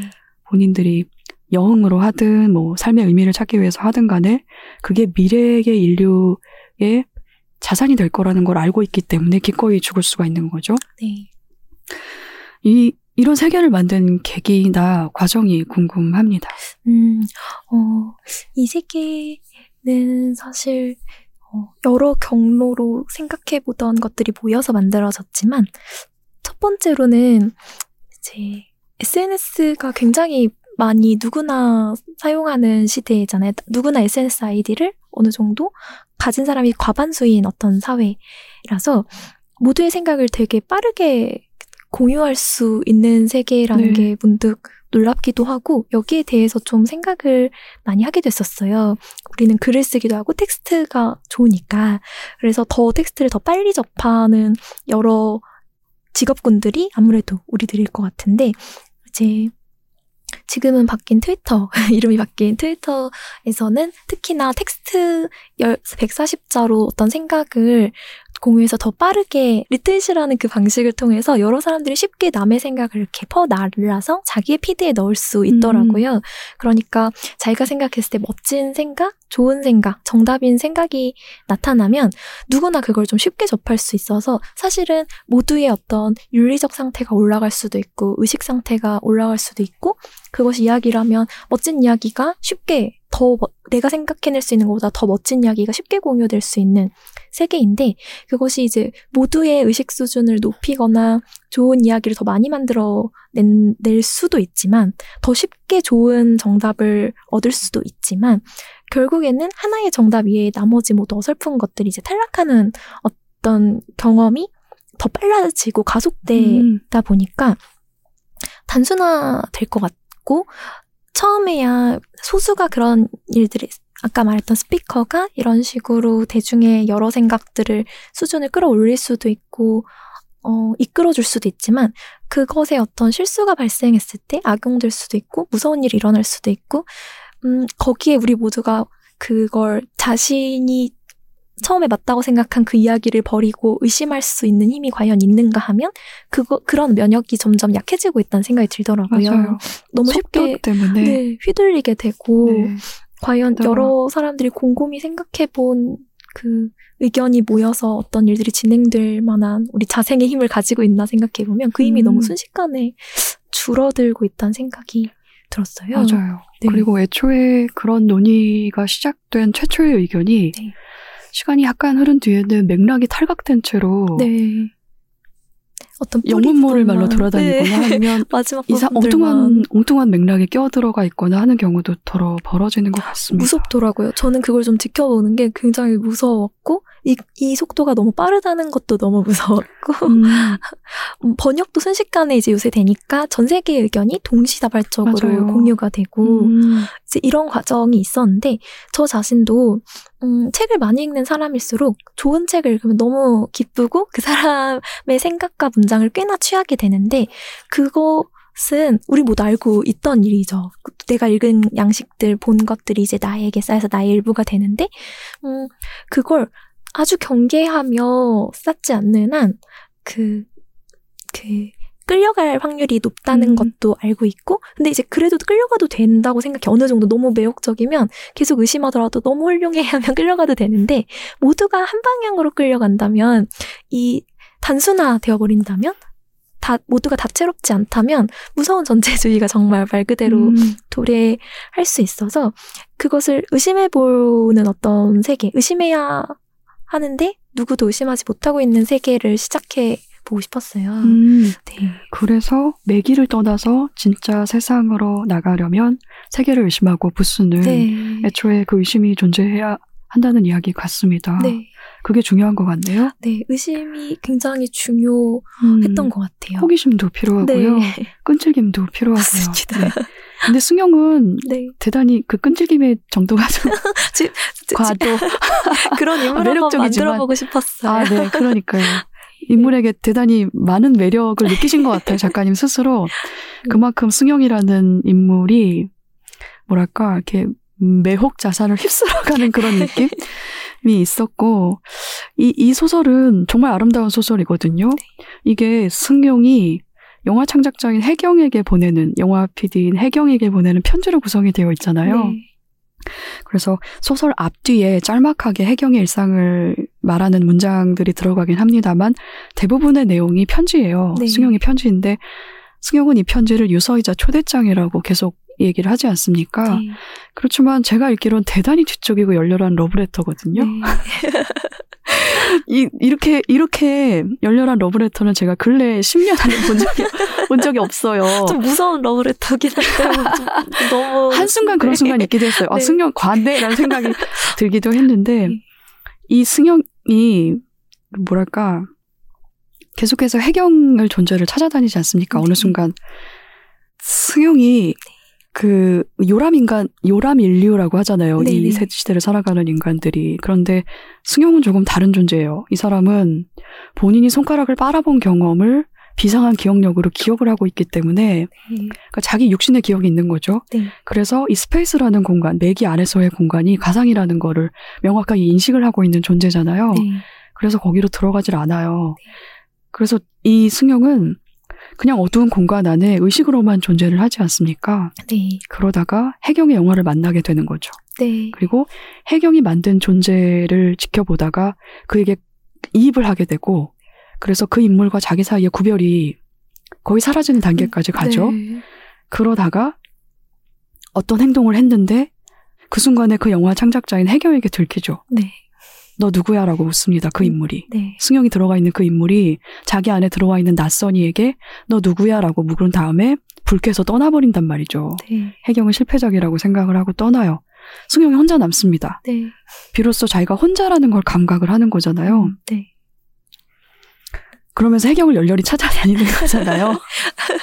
그러면서 이 세계의 비밀도 알게 되고 네. 매기의 거짓말도 알게 되고 네. 결국은 매기 바깥으로 나가는 이야기까지 전개가 된단 말이죠. 너무, 이걸 진짜 이걸 제, 이렇게 말을 하면 될 것 같아요. 다른 곳에 아, 저도 그렇습니까? 가서.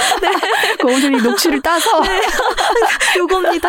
이긴 내용을 너무 어. 잘 요약을 아 해주셔서. 그렇습니까? 저이 네. 소설에 대해서는 계속 계속 얘기를 할 수가 있을 것 같아요. 아, 그 이, 이 소설에 따르면은 네. 그래서 저는 이제 이 소설을 이 매력적인 소설을 읽으면서 드는 생각이 소설에 따르면은 이 매기를 벗어나서 그러니까 미래를 만들어갈 자격을 얻는 이들이 실험을 통과한 사람들인 거잖아요. 네.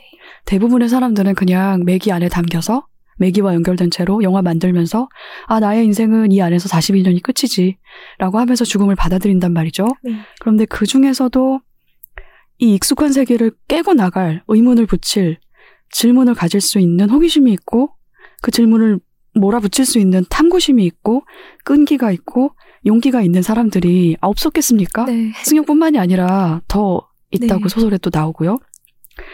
그 이들이 있는데 이들만이 매기와 연결을 끊고 바깥으로 현재를 그리고 네. 미래를 네. 이미 당도한 미래를 살아갈 자격을 얻게 되는 거잖아요. 대단히 선별적인 시스템인 거죠. 근데 이들이 이렇게 하는 이유가 매기의 존재 목적이기도 하고요. 네. 한번 망한 행성에서 이들이 같은 과오를 반복하지 않도록 매기가 이들을 선별을 하는 거잖아요. 그러다 네. 보니까 밖으로 나갈 수 있는 사람들은 고도의 윤리적 사고를 하고 그리고 고도의 윤리적 선택을 할 수 있는 인간들이에요. 네. 오로지 이들만 나가서 미래 인류가 될 자격을 얻거든요. 근데 또 여기서 그 작가님이 되게 좋아하시는 고지능 인간이 여기서도 등장하고 이 승용이 그런 인간 중에 한 명인 거죠. 네. 그래서 저는 승용뿐만이 아니라 이들이 매기 안에서 경험한 일을 생각을 해보면 이 요람 인류라는 사람들 역시 반복을 무수히 경험하고 있는 시선들이라는 생각이 저는 들었어요. 네. 그래서 이걸 정말 아름다운 소설이라 생각하고 긴 예지하고 같이 이 책에서 가장 좋아하는 소설인데 네.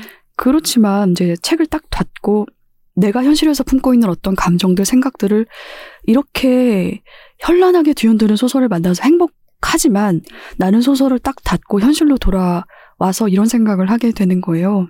현실에서 우리는 보통 오직 지금의 삶만을 살고 있지 않습니까? 네. 난 내 현실만을 살 수가 있는 거죠.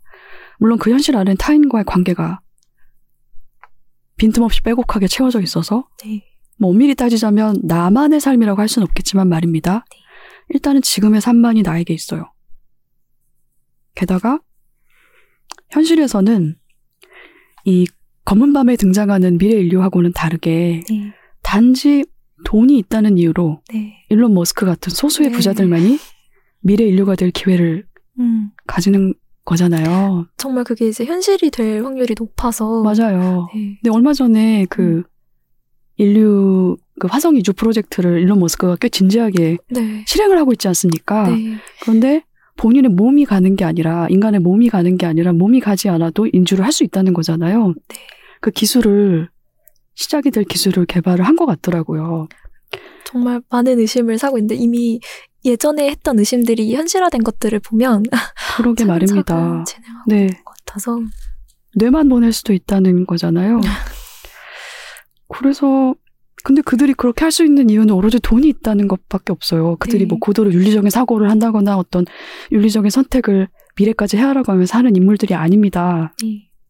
본인은 어떻게 얘기할지 모르겠지만 그냥 돈이 있다는 이유예요. 그 기술을 동원할 수 있는 돈이 있다. 네. 그러면 우리는 이런 현실에서 어떻게 무수한 삶을 담은 시선에 가까워질 수 있을까라는 질문을 저는 가지게 되더라고요. 음, 그러니까 작가님의 말을 빌어서 다시 묻자면 네.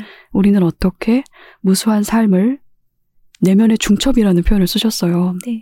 내면에 중첩할 수 있을까요? 우리가 이미 알고 있는 이런 음, 부의 그 차이와 이미 재분배되긴 어려운 어떤 상황들과 원한이 많이 있는 여러 집단들 사이의 그 원한, 원한들과 이런 모습들을 봤을 때 이, 우리 모든 것을 중첩할 수 있을 만한 시선이 불가능해지고 있긴 해요. 너무나 오류가 모순이 생기는 것이죠. 너무나 적이 많고 혐오가 많고 음, 이미 분리된 그 계급의 차이들과 그거를 하나의 시선으로 엮어서 우리 모두가 하나라고 말하기에는 너무 모순이 생기지 않는가라는 그렇죠. 어, 이 네. 현실인데 음, 그 하나의 시선도 상황에 따라서 얼마든지 여러 갈래로 갈라질 수 네. 있고요. 어, 저쪽 멀리에는 저쪽 시선의 저쯤은 저런 일론 머스크의 모습이고 이렇게 앨런 여기의 모습은 우크라이나의 모습이고 어, 이 모든 게 사실은 이어져 있, 있다는 믿음은 여전히 있지만 그 모든 것을 사실은 긍정 시선을 긍정하기 위한 건 아니었기 때문에 음, 그렇지만 사랑이라는 거를 계속 품는 게 사실 불가능한 일처럼 느껴지더라고요. 세상이 이러하고 이렇게 엉망진창이고 어 음, 그래서 오히려 사랑이 존재하는 게 너무너무 신기한 일인데, 그럼에도 계속, 그, 그나마 내 주변에 함께하는 사람들을 사랑할 수 있고, 멀리 고통받고 있는 사람들을 사랑할 수 있는 힘은 이상하게도 우리가 그래도 이어져 있는 거. 이 이상하고 잔혹한 사람들하고도 이어져 있고, 피해를 받고 있는 저 많은 피해자들하고도 이어져 있고, 그 사이에서 우리를 끈끈하게 이어주고 있는 건 굉장히 가느다란 가느다란 어떤 순간순간의 사랑들인 것 같은데 이렇게 말하면 너무 이상주의자지만 너무 아니요, 전 너무 현실로 네, 받아들이고 있어요, 지금. 유구한 역사 속에서 결국 사랑밖에는 네. 우리를 도울 게 없더라고요. 음, 그것이 음, 앞서 나온 이야기 속의 연약한 희망일 수도 있고요. 네, 네. 어, 연약한 것들이 강하다고 느끼는 것이 음, 연약한 맞아요. 강하죠. 네, 연약한 채로 세상에 존재할 수 있다는 것 자체가 네 놀라운 일이에요. 네, 이미 강함 아닙니까? 네, 그걸 발견할 때마다 그래서 놓칠 수 없어서 자꾸 뭘 쓰게 되는 것 같아요. 음. 그, 어, 연약한 저 사랑, 연약한 저 믿음. 그래서 그런 것들을 포착하려고 하는데, 매기의 이야기로 약간 들어가 보면, 매기에서 나가는 사람들은 의심하고 세계를 부순 자잖아요. 세계를 의심하고 부순 자인데, 의심하고 부수는 순간 시선이 시작되는 것 같아요. 그러니까, 음, 그저 앞에 있는 영화를 본다고 내 안에 들어와서 시선이 되는 것이 아니라 나를 그냥 스쳐 지나갈 수도 있잖아요. 본다는 걸 좀 더 능동적 행위로 한다면. 그래서 우리가 시선을, 세상을 관통하는 어떤 시선을 만든다는 건 그것에서 계속 의심하고 저, 나를 부수고 나가서 이 응시를 능동적으로 해내는 건데 그 모든 과정을 지치지 않고 포기하지 않고 해내는 사람이 멈추지 않고 생각하는 자인 것 같아요. 승용은 좀 지적인 것 같은데 이제 이 밖에 나간 사람 중에 지적이지 않은 사람도 아마 있었을 거예요. 하지만 음, 음, 이 의심하고 바라보기를 멈추지 않은 자. 이걸 세계를 바라본다는 것에서 어떤 한 사람을 바라본다는 걸로 바꾸면 그 사람에 대해서 생각을 멈추지 않은 어떤 사람이 그 사람을 어느 정도 이해하게 되고 그 사람의 마음 안에 들어갈 수 있을 기회가 많이 생기잖아요. 그렇다면, 음, 이제, 맥이 밖으로 나와서 진짜 현 세계. 근데 그 현 세계라는 게 그렇게 아름답지만은 않아요. 왜냐면 진짜. 현실에서는 네. 정말 막 그 오물도 뒤집었을 수 있고 음. 생계도 생각해야 되고 우리가 과거 역사에서 인류 역사에서 겪었던 전쟁과 막 차별, 혐오 그 모든 걸 겪어야 하는데 이 밝은 매기를 두고 이제 어두운 더 검은 밤으로 나가서 현실을 마주하겠다는 어떤 이제 혁명가 같은 사람이 승용이라면 그 안에 남아서 어떤 긴 꿈의 일부가 되는 사람들도 저는 부정을 하며 바라보지는. 부정적으로 음, 바라보지는 않는 것이 가끔 어떤 놀라운 그 감동을 주는 사람들 아니면 우리가 책에서 더 자주 만나니까 인물 어떤 인물은 무언가 세상이 이렇다는 걸 아는 사람들이 아니고 이게 이래서 저렇게 되는 거라고 이 상황을 정확히 파악하고 있는 자들이 아닌데도 인간의 한 삶, 그리고 세계에 대해서 더 정확히 말해주는 어떤 한 인물의 삶이 있어요. 어, 러시아 작가라서 제가 이름을 러시아 작가분들 너무 이름이 어려운데 시간은 밤에 나오는 밀그롬이라는 아주 짧은 소설이 음. 있는데요. 정말 짧아요. 근데 정말 아무것도 그 내세울 것이 없어요. 심지어 이 여, 늙은 밀그롬, 나이가 많이 든 노파 밀그롬을 되게 딱하게 이 화자인 어린 여자는 딱하게 바라봐요. 아들을, 아들만을 사랑하고 아들의 사진을 붙여놓고 있지만 아들은 이 나이 든 여자가 늙어 죽을 때가 찾아오지 않을 것이고, 뭐 이 여자를 되게 딱하게 보는데 이 여자가 영원히 그 아들을 사랑하고 이 삶을 살아온 이 여자가 그러, 그러므로 이 삶을 살아서 영원해진 이 밀그롬에 대한 어떤 이야기, 그 문장들이 전개되는데, 그럼으로써 저는 밀그롬이라는 여자를 잊을 수 없게 된 거예요. 이 음. 어떤 인생에서 뭔가 놀라운 일을 해낸 자가 아닌데도, 이 인생을 산 자를, 아, 네. 저도 그런 인물 있어요. 어, 있나요? 네. 도어라는 소설 아십니까? 도어볼. 안 보셨어요? 네. 네. 추천합니다. 네. 거기 등장하는 지금 녹음실에 이 앉아 계시는 다르방님 그냥님 어떻게 생각하실지 모르겠지만 저한테는 그 소설에 등장하는 에메렌츠라는 인물이 그랬어요. 네. 도어, 저 나중에. 좀- 네. 네. 네. 네. 네. 그런 이야기 처럼, 음. 음, 좀 지났지만 그 매기에 남아서 여러 꿈을 꾼 사람 중에 이 세계를 파악하지 못하더라도 되게 빛나는 자신의 42년의 삶을 살고 스쳐 있겠죠. 지나가서 네. 인류의 하나의 영감에 빛나는 한순간으로 기억될 여러 사람들이 있을 거예요. 음. 그리고 그 사람들이 지금 어떤 놀라운 학자보다 똑똑하거나 뭐 그 어떤 열정을 가지고 있지 않았더라도 그들이 남긴 어떤 것들이 이 표제적인 문장이 멀리에서 다른 책에서 일로 건너온 것처럼 이런 식으로 건너와서 누군가의 영감이 되고 암시가 되고 그런 식으로 우리 모두에게 영향을 끼칠 수 있다고 생각한다면 그들의 삶 하나하나도 부족 그 필요한 일이죠. 전체를 봤을 때. 그래서 맞아요. 매기가 둘로 네. 나눴던 것 같아요. 네. 두 가지가 모두 필요하고 그리고 선택지를 음. 주고 싶었습니다. 네. 미래가 이렇게 미래래. 매기가 이렇게 대답을 하잖아요. 네. 그 요람 인류는 존엄한 인류의 일부가 된다. 네. 라고 이야기를 하지 않습니까? 맞습니다. 미래 존엄의 일부가 되는 거죠. 네. 그들의 작업이 무의미하거나 그 그냥 사라져 버릴 그냥 죽을 뿐인 어떤 무엇이 아니라 네. 그렇습니다. 음. 책 많이 읽으는 이야기 같기도 하고 그렇습니다. 어, 독서 최고인가요? 네. 사랑 이야기를 하셨는데 말이죠. 네. 책 속에 돌연하다라는 말이 두 번 등장을 해요. 네. 제가 그 대목을 치- 뭐랄까 인상적으로 만나서 딱 두 번이라고 기억을 하는지도 모르겠습니다만 네. 더 있을지도 모르겠어요. 그런데 어, 이 돌연하다는 말을 둘 다 사랑이 발생하는 순간에 사용을 하셨더라고요. 네. 왜 사랑을 돌연하다고 하셨어요? 어, 이것에 대해서는 이유를 가지고 있어요. 아, 그래요? 네.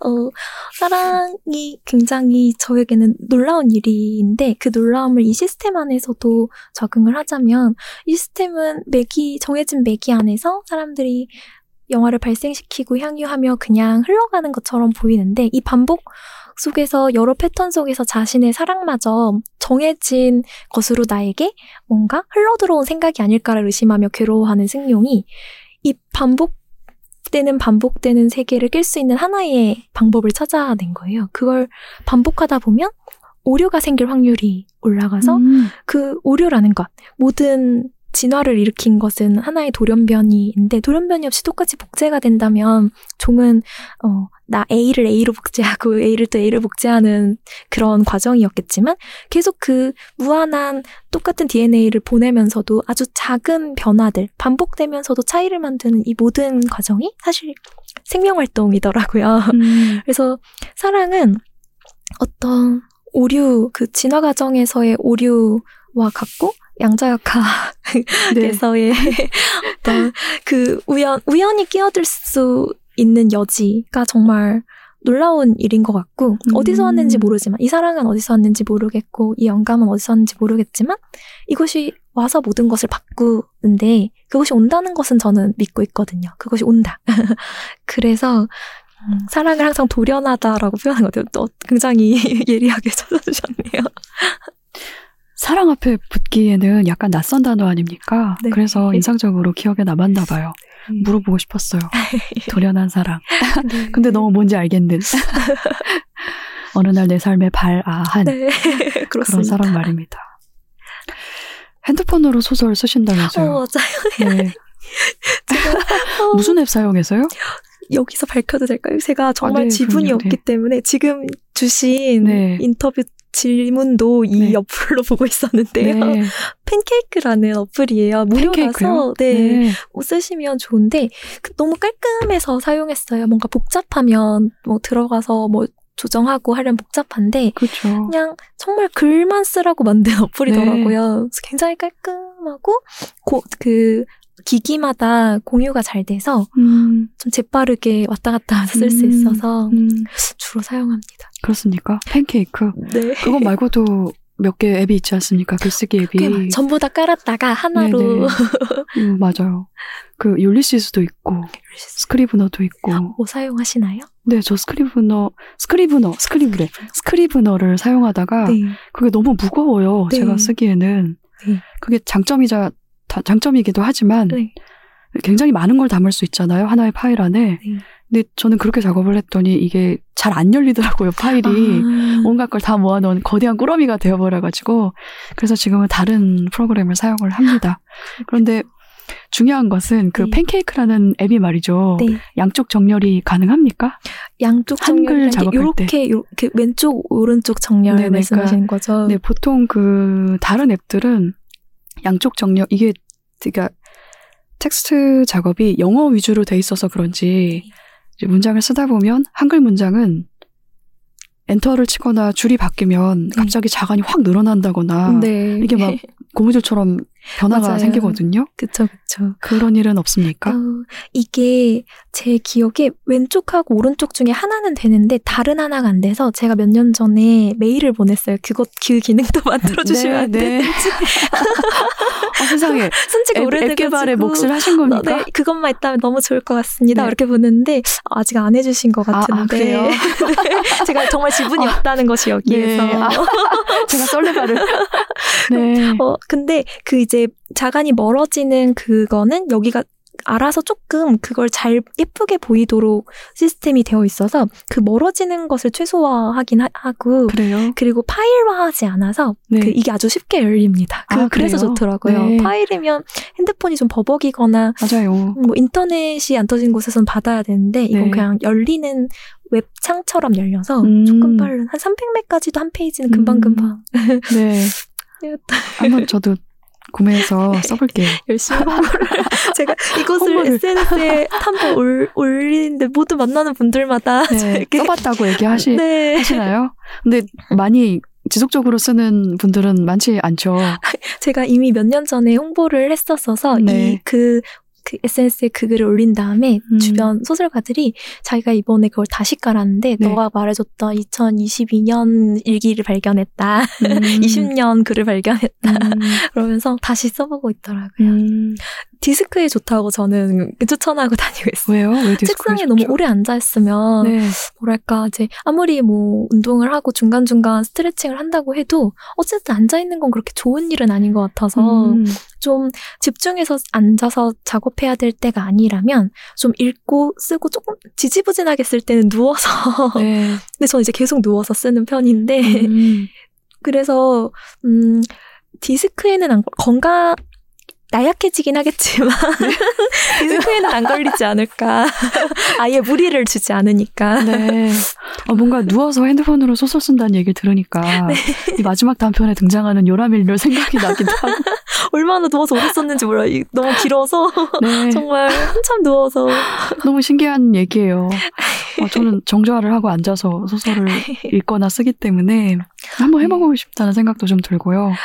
왜냐하면 그 핸드폰으로 소설을 쓰는 이유로 음. 이게 접근성이 높다는 이야기를 하셨어요. 네. 언제든 앉은 자리 혹은 선 자리 누운 자리에서 그냥 핸드폰 손에 들어서 그것만 들으면 되니까. 제가 너무 소설만 쓴 사람 같은데 제가 그렇게 성 다른 더 성실한 다른 작가님들이 어. 많이 계시겠지만 네. 제 마음으로는 아, 좀 빨리 열고 빨리 보고 막 이동 시간 때 틈틈이 하고 싶고 음. 그랬던 것 때문에 그래서 저도 보조로 쓰려고 했었는데 좋더라고요.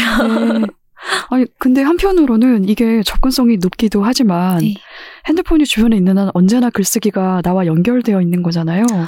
근데 이게 물론 머릿속으로는 네. 데스크탑으로 하든 노트북으로 하든 간에 머릿속으로는 작가들이 항상 글쓰기에 대해 생각을 하고 있긴 합니다만 네. 손만 뻗으면 닿을 수 있는 곳에 글쓰기 툴이 있다는 게 이게 그러면 그 글쓰기가 신체랑 그렇게 매일 가깝게 있는 거잖아요. 일상이 어떨지 이거 일상생활 가능할까라는 생각이 좀 들기도 아. 그, 래서 했거든요. 제가 팬데믹 때 힘들었던 건가 생각을 해보는데요. 좀 멀어졌어야 되는데 음, 좀 아. 그래서 어, 맞아요. 너무 이제 글쓰기를 할 때는 그것에만 쓰기도. 근데 그러면 차라리 기쁘긴 한 것 같아. 글을 쓰고 있으면 기쁜데 못 쓰고 한참 그 전에 못 쓸 때가 제일 괴로워서 그때도 지구는 있어요. 나는 써야 하니까 음. 그러니까요. 지구는 있는데 그 괴로움에서 24시간 못 벗어나는 거잖아요. 이 핸드폰을 들고. 네. 기쁠 땐 기쁘고 좋겠죠. 눈 그렇지만. 뜨면 막 바로 보고 그리고 네. 조금 글 쓰고 싶지 않을 때는 딴짓을 많이 이제 다들 딴짓 많이 하시잖아요. 그렇죠. 저도 딴짓 많이 합니다. 네, 정말 딴짓 왕이 되어서 음. 가끔 뭐 하나씩 뚜, 르는 거예요. 음. 그냥 오늘은 나무 위키를 다, 이, 이 나무 위키를 다 읽어보고, 네. 어떤 사람 블로그를 다 읽어보고, 이런 식으로 뭔가를 하나를 하면 좀 집요하게 다 읽, 읽어버릴 때가 있는데, 그래서 점점 뭘 많이 읽은 사람이 음. 되더라고요. 글을 안 쓰고 딴짓을 하다 보니. 한, 한동안은 사람들 인터뷰 읽는 게 정말 재미있었는데, 정말 인터뷰 잘하는 사람들 인터뷰 계속 기억해. 아, 말을 너무 잘한다. 이러면서 음. 기억을 하는데, 허준이 수학자 인터뷰가 되게 좋았어요. 음. 그 필즈상을 받으신 분인데, 필즈상 네네. 받기 전에 저 인터뷰를 읽고, 어느 이제 문예지 같은데, 이분 뭔가 글 싫자. 근데 너무, 박사님이셔서 섭외가 안 될 수도 있다. 그랬는데 정말 큰 상을 받으셔서 음, 약간 어릴 때는 시를 쓰고 싶으셨고 나중에는 다른 과였는데 교양으로 들은 수학 강의가 재미있어서 수학 공부를 하다가 세계적인 제 필즈상을 받으신 분인데 이런 얘기가 있었어요.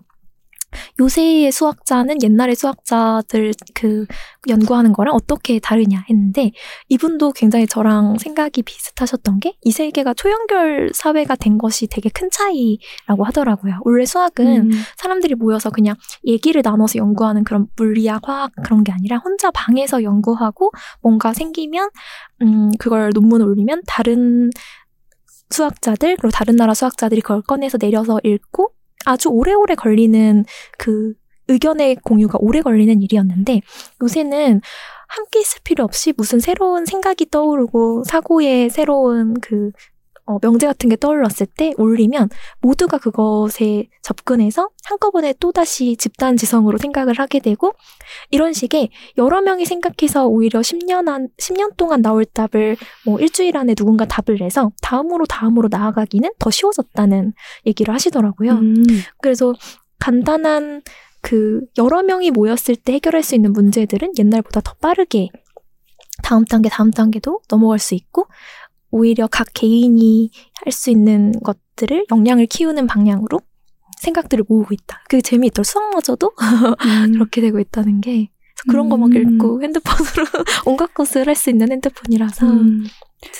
그러게 말입니다. 아니 수학 영역은 집단지성으로 그렇게 여러 사람이 동시에 접속해서 그런 걸 할 수 있다지만 작가는 네, 작가는 작가는 정말 작가는 어쨌든 글 쓰는 동안에는 혼자잖아요. 너무 혼자. 저는 예전에 그게 사실은 좋았거든요. 네. 여러 아, 그건 저는 여전히 좋아요. 네, 네. 그 노, 함께 모여 노는 건 좋지만 일은 음. 혼자 하고 싶었어요. 음. 뭔가 그러니까 혼자 할수 있는 거잖아요. 소설은 정말로. 음, 그렇죠. 어쨌든 문장을 만들어내는 순간에는 항상 혼자죠. 네. 고독하긴 하지만 고독을 느끼지도 못하는 것 같아요. 쓸 때는. 그래서 너무 그 작업 자체는 좋아했는데 요새의 고민은 그래요. 약간 소설을 못 쓰는 기간이 좀 길다가 나중에 쓰면 나중에 쓸 땐 너무 좋은데 야, 왜 이렇게 오랫동안 못 쓸까 이런 생각을 그것에 반복이 되고 이 무한한 반복 속에서 살고 있는 것이 걱정입니다. 요즘 말입니까? 그래서 만나는 작가님들마다 막 여쭤보고 있어요. 그- 괜찮 어떻게 하고 계시는지. 네. 괜찮으세요? 뭐라고. 하세요? 그냥 다, 다 똑같이 힘들다고 네. 말씀하세요. 네. 다, 다 좋은 네. 막 해안을 주신 분은 없고 아, 네. 위- 위로가 되게끔 나도 힘들다는 네. 얘기만. 해안은 없고 위로만. 네. 아, 어떠세요? 저요? 네. 똑같은 얘기죠. 네. 저도 그래요. 저도 그래요. 맞아요. 그래서 이제 작가들이 속병 나고 그러는 거죠.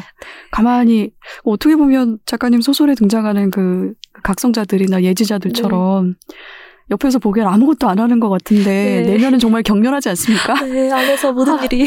네, 하루에도 몇 번씩 상승했다가 추락했다가 하고 말입니다. 그렇습니다. 저도 그러고 있어요. 그렇지만 또 이- 이렇게 이 질문을 하지 않을 수가 없죠. 올해는 네. 또 어떤 소설을 쓰십니까? 어, 올해 이제 약속된 소설은 좀 단편들이 많이 있고 작업을 좀 많이 해야 하는데 좀 걱정을 하고 있어요. 그런데 이제 제가 이 책을 세 번째 소설집을 끝내고 나서기 때문에 나름 그래도 항상 방향은 조금씩 잡거든. 이쪽으로 좀 가보고 싶다 이런 건 조금씩 잡는데 어, 제 요새 목표는 생, 아까 제가 무심하다는. 말씀을 드렸는데 이제 여러 방면의 그 무심함을 하나씩 깨달을 때마다 그, 어, 나 이걸 무심했다. 그럼 거기에 한동안 집착하고, 어, 이게 무심했다. 그럼 여기에 좀 집착하고 그랬는데, 제가 조금은 그 사람 자체에 대해서 그 다뤄보고 싶더라고요. 그러니까, 저랑 제 주변의 지인들, 일상에서는 정말 사람에 대한 이야기, 우리에 대한 이야기를 많이 하는데, 소설에서는 거기서 느낀 좀 세계에 대한 것, 좀 깨달은 것들에 대한 것으로 많이 드러난 것 같은데, 어, 굉장히 이상하고 놀라운 일들은 제가 일상에서, 인생에서 겪었던 사람의 이야기들이었던 것 같은데, 그걸 소설로 해볼 수 있죠. 클래식한 얘기지요. 사실은 이 사람에 대한 이야기가. 네. 그런데도 그거를 요새 해보고 싶더라고요. 잘 할 수 있을지 음, 조금 열심히 길을 모으고 있습니다. 음, 클래식한 이야기라고 하셨지만 네, 항상 소설은 그 이야기였지 않습니까? 그렇습니다. 사람 이야기요. 맞아요. 네. 작가님의 귀에 오늘 저하고 나눈 대화가 약간 좀 보탬이 아, 너무 되기를. 바라고요. 우리가 오늘 거의 두 시간 정도 이야기를 어, 네. 나눠봤는데요. 더 하고 싶은 이야기, 다 못한 이야기가 혹시 있을까요? 어, 뭐 많겠지만 너무 충분하고 정말 더 하고 싶은 얘기 많지만 네, 너무 저도 그래요. 저도 그렇습니다. 여기 턱 끝까지 지금 쌓여있어요. 온갖 이야기들이. 네. 그래서, 근데 너무 아, 이 처음 이 소설 집에 대한 이야기를 나눈 것도 맞지만 정말 제가 이 소설들을 썼, 썼을 때의 생각들을 같이 이야기해 볼 수 있는 질문들이어서 너무 감사합니다. 네, 고맙습니다. 저희 그럼 이만 인터뷰를 마칠까요? 네, 좋습니다. 나와주셔서 고맙습니다. 감사합니다. Check it out. 해경, 이 편지는 저의 유서이자 당신에게 보내는 초대장입니다. 당신이 만든 창조물이 세상을 경유한 의지가 되어 이렇게 다시 돌아온 것이지요. 저는 이제 매기를 떠나지만 혹시 당신의 요람을 발견할 수 있다면 때때로 당신의 잠든 모습을 보러 오겠습니다. 당신도 본 적 없는 당신의 진짜 얼굴을 바라보며 삶의 한순간들을 함께 하겠습니다. 아마도 이런 상상이 저를 행복하게 만들어줄 겁니다. 어느 날 제가 당신을 찾아갔을 때 요람은 비어있고 저는 초대장을 받은 당신이 마침내 긴 꿈에서 깨어나 저와 같은 세상 어딘가에 존재하게 되었음을 알게 되는 겁니다. 그런 날이 오면 저는 온 마음을 다해 당신을 환대할 것입니다. 하지만 당신이 영영 그곳에 남기를 선택했다고 해도 저는 당신의 뜻을 존중할 것입니다. 제가 매기와 현실을 넘나들며 남긴 사랑의 궤적은 매기의 전파 속으로 그리고 시간의 마모 속으로 흩어지겠지만 수만 년이 지난 후 우리의 일부는 다시 만나게 될 것입니다. 그때가 되면 저의 유전적 자손들은 당신으로부터 전승된 정신을 발견하겠지요. 순도 높게 버려진 고차원의 유적을 보고도 그것이 가진 의미를 누구 하나 제대로 읽어내지 못할 겁니다. 그렇지만 이 해독할 수 없는 타인의 마음은 훗날 인류가 잃어버렸을 순수 혹은 악이 되어 우리를 온전하게 이어줄 것입니다. 우다영 작가의 낭독으로 그러나 누군가는 더 검은 밤을 원한다. 의 일부를 들었습니다. 저는 2주 뒤에 돌아올게요. 다들 평안하시기를 바랍니다. 우리 함께 읽는 우리 함께 있는 시간. 책이라운